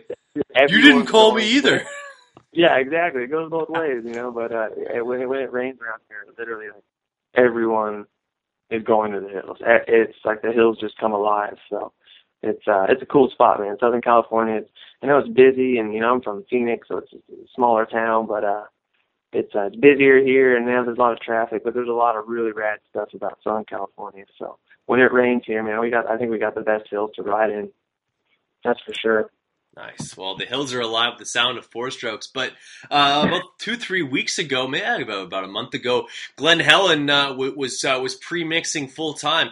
When's when are we going to see uh, um, Nate Adams uh, line up with the seven four uh, seven forty one on a two stroke, and, and and raced that two stroke national in in a in, Um, like Matt Buyten did in an age class. Man, he even did a jump show at the same day.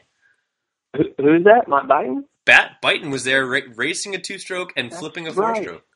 That's right. He's double duty, man. You know, I've actually been kicking around the idea of getting a, a 125 again, maybe doing like a 144 or something. But, but yeah, I don't know. You know, um, I actually I haven't raced in a couple of years now, but sounds like fun. A couple of years ago, I did the uh, a few years ago actually, I did the four stroke nationals at Glen Helen and got second in, in the uh, plus 25 class. So that was a lot of fun. But you might just see me. You might just see me in the next couple of years line up on a two stroker and let the gate drop and see how it goes. So I don't know. yeah. I don't know. Last time I raced was when I did my right shoulder with the Okay. axillary nerve tear. So yay!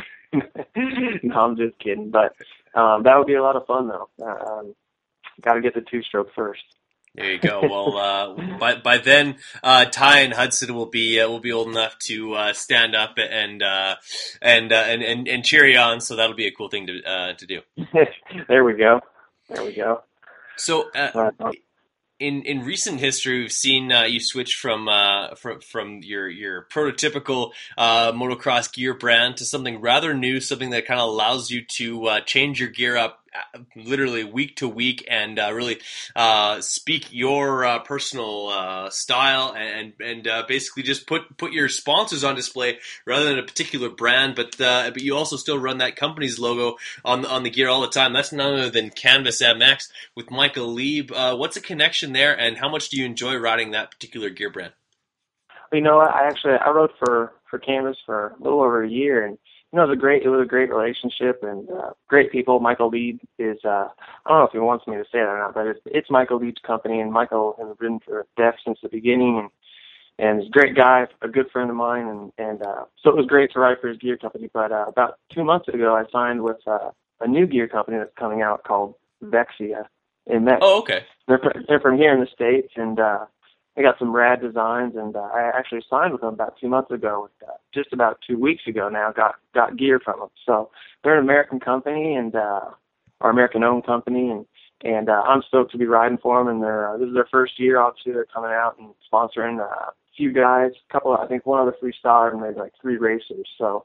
Um, I'm just pumped to be on the, the front end of it, and, and uh, so far it's been great working with them and good people, and uh, so yeah. But uh, it was Okay, uh, so it was a tough phone call now. to make to Michael. I was like, all right, it was one of those calls. I'm like, today I'm, I'm gonna make that call, and uh, like three days later, I'm like, all right, today I'm calling Michael. I gotta tell him.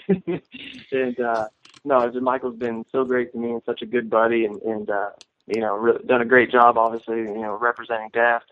He's just a great guy, great rider, and he's one of those dudes that. uh you know, when he broke his leg and his foot last year, I was so bummed 'cause he put so much into it and worked so hard. The dude's so fit and so stinking fast. I was really bummed to see him get hurt last year. But uh anyway, yeah, it's, uh, I'm pumped to be with Vexia. But it it was great working with Michael uh, and his gear company and, and for the last year and a half. That was pretty sweet. Right on, man. Just a couple of questions before I let you go here, and we've uh, officially done just about two hours of solid audio, uh, and we're gonna throw some commercials in there uh, in the middle somewhere, including a brand new one from uh, from Deft Family, which I'm pretty excited about. Same here. Um, but uh, best uh, best bike you ever uh, had in like or, like what what was the best bike you ever had as a, as a competitor? Uh, is it your if your current Honda? Is it uh, is it Hmm. one of your Yamahas from back in the day? What was the, the best bike that you ever came to a uh, an event with? Best bike, man. I've had some great bikes. I really loved uh, my last year's bike uh, that I won X Games Speed and Style on, which was a, uh, it was a 2013 Honda 450 at uh, Jet Ski MX Customs. Did uh, did a bunch of ignition and mapping work on. We did a bunch of testing, and he uh, anodized the frame. He actually did it on the. He actually had my bike and was doing a full prep on it, and I kept calling him. And it was like two weeks later, and you know usually he'll turn that around in a couple days, and I'm like, dude, what the heck is going on? Like, I have my practice bike, but I want my competition bike back. And he had literally snuck on the side and framed the bike, powder coated the frame black, the swing arm black, did it all that all up. Um, that was the bike I rode last year at X Games, and and the thing was just it it- had this ignition on it, a get ignition with traction control, works so good on dry slick stuff, and Get uh, Get Ignition Systems hooked me up with that last year, so thanks to them for that.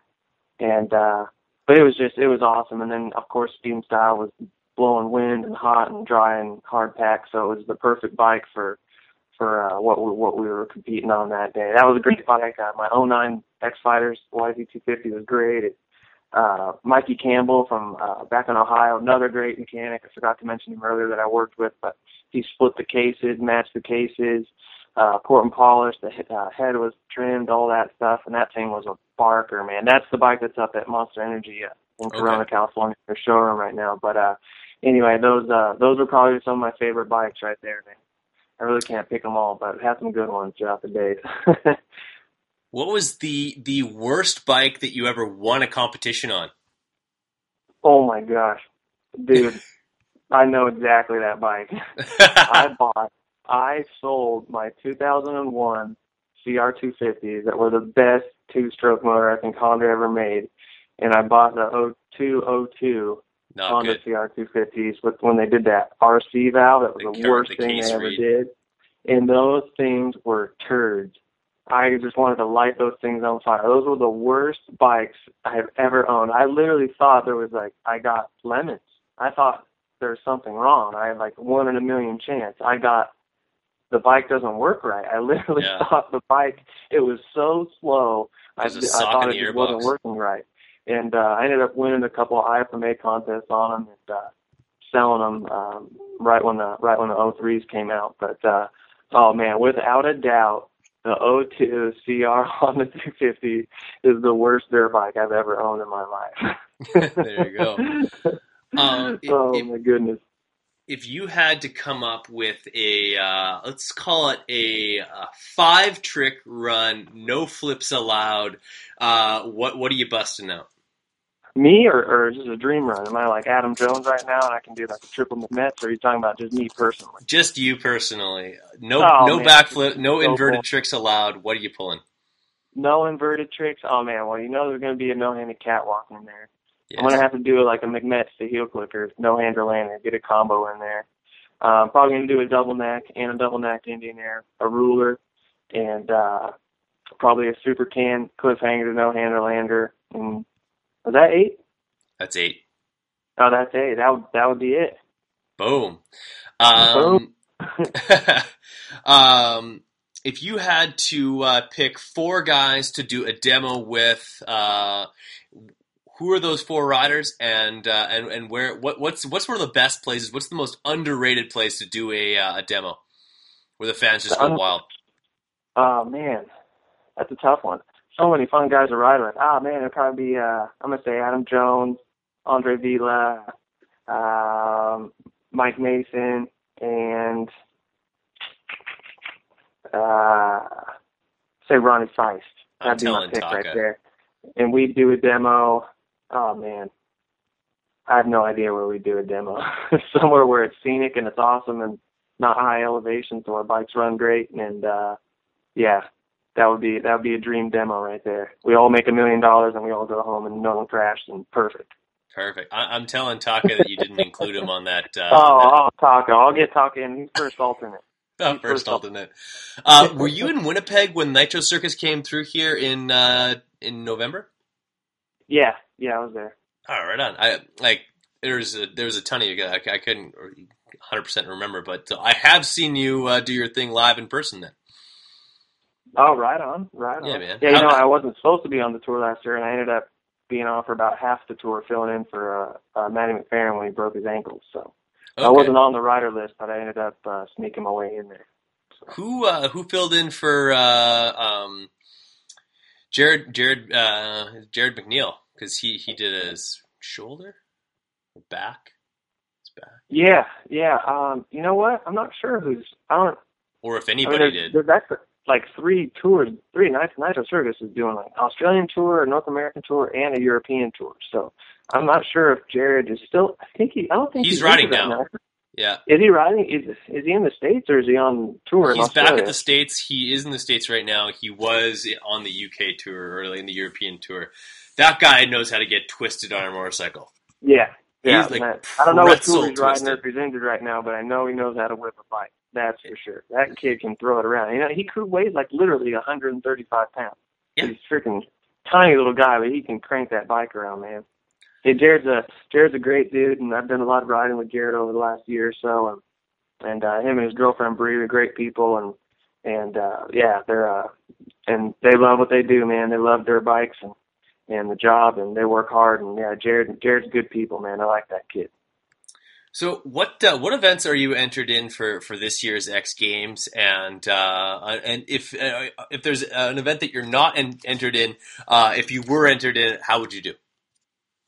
Um, I'm doing uh, just doing SMX this year in in, in X Games. So, Okay, so if you're in um, best whip, how how would you do? I'm first alternate for best whip, so I There you have go. been practicing my whips, but uh, you know I don't know. Um, I know I don't have the biggest whip out there, but you know, like I said, anything can happen at contests. It can be windy or or whatever, you know, and I'll basically just go there and do the best I can. But uh, honestly, I would just be hoping to hoping to ride my best and hopefully get a medal. I, I'm thinking with you know guys like Tom Parsons and Tom Pages and Josh Sheehan and uh yeah, it'd have to be the my best day whipping up my life to to win that one. But I'll definitely go there and and throw it around for the fans. That's for sure. I know, man. And so, um, like, who, who who are you a fan of? Like, who who would you say that, uh, like, if you were to watch anybody's run, watch them do their thing, who do you enjoy watching the most? Whether it be at a show or or in competition, uh, who who who really impresses you with their style on the bike? Um, man, that's that's a hard one 'cause so many guys. But like, if I could pick like the ultimate, if I could mix two guys together, it'd be Adam Jones and Josh Sheehan. Adam Jones is so technical and just has so many big, big flip tricks, just so perfect and never messes up on them, and a lot of through the bars tricks. You know, Adam's over six foot tall, but he gets through the bars like like he's a small guy. You know, and then Josh Sheehan would just, uh, you know, flares and and uh, his consistency and triple and double flips. It's, it's, I think that that's like the ultimate freestyler right there. If you could, you know, if, if Josh Sheehan and Adam Jones could just have a baby, they'd make the best freestyler ever. That would be it. Adam Sheehan. That just got weird for a second, but that would be it. That's okay. Um, Mo- motocross gets weird from time to time. Uh, Nate Adams, it has been an absolute pleasure. Uh, honestly, I feel like this conversation could go a whole lot longer, but uh, um, that that just means I have to gotta call. I gotta call you up again, and we'll do exactly that. Just uh, just ahead of uh, X Games this year, I'll, I'll have to uh, to dial you back up again and uh, and check in on you, see how things are going. Wish you all the best love it. going forward, and uh, this would be a great opportunity for you uh, for for you to uh, um, to throw down those sponsors for us. Let us know uh, who who you have to thank, and then uh, I'll let you go. All right. Well, thanks so much for having me on, Brad. It was great, great talking with you and catching up. And uh, yeah, I mean, um, if uh, anyone up there in Canada wants to follow me, um, my uh, Instagram, Facebook, Twitter, all that is at Nate Adams seven four one. Um, constantly taking new GoPro photos, new angles, just always trying to stay creative. So, so check me out. And uh, of course, uh, big thanks to all my sponsors for the life I live. They provide me with the ability to do what I do for for a living, which is my love, and and that's riding my dirt bike. So big thanks to Monster Energy and Deft Family, DC Shoes, Dragon, Vexia, Alpinestars, HJC, um, Stellar MX Graphics, Dunlop Tires, Enzo, Pro Taper, Works Connection, Rekluse Clutches, GPR Stabilizers, uh, AEO Power Sports, uh, Rocket Exhaust, and uh, man, if there's anyone I'm forgetting, I sure Moto hope Stuff. not. Moto Stuff, Moto Stuff, Moto C, um, man, Ethika, everyone, everyone has helped me out. Pro Taper, uh, just everybody. So uh, I really, I really love what I do, and and uh, you know, I know I'm getting older, and and I probably have more years behind me than I do in front of me in the sport. But uh, you know, like, like we were saying earlier, especially the sponsors I've been with for a long time, and even the new ones, I just uh, uh, just stoked. You know, I'm very grateful and blessed, and uh, just thankful for everything I had, and want to make the most of these you know last years is uh, competing. So so thanks to everyone, I appreciate it. Yes, sir, and you do a great job of representing those sponsors. Nate Adams, it's always a pleasure to to chat with you. You have yourself a great rest of your evening. Don't hang up just yet, but for podcast sake, we'll cut it off right there. All right. Thank you, sir. Appreciate it. Thank you for listening to the Big MX podcast, brought to you by X Brand Goggles. Be sure to check out our archive for episodes you may have missed. Check out our website at bigmxradio.com for more content.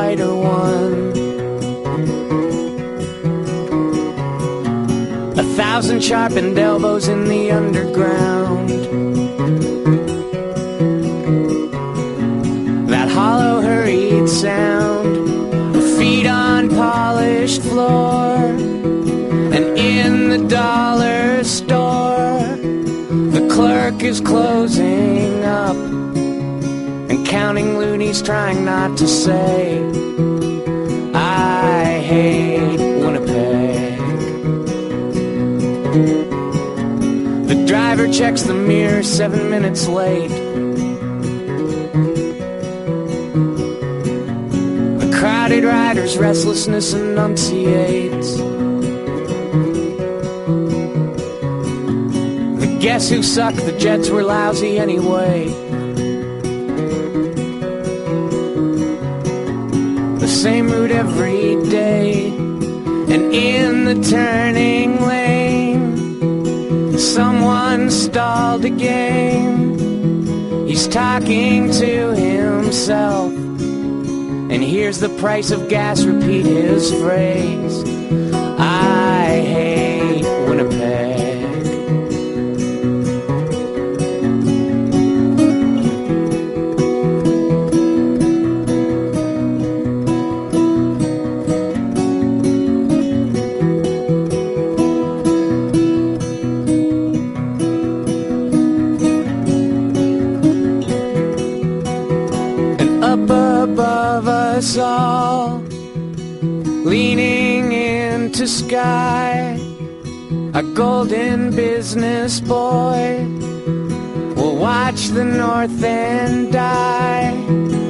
Sing, I love this town.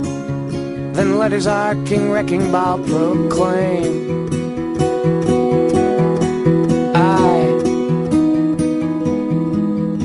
hate Winnipeg.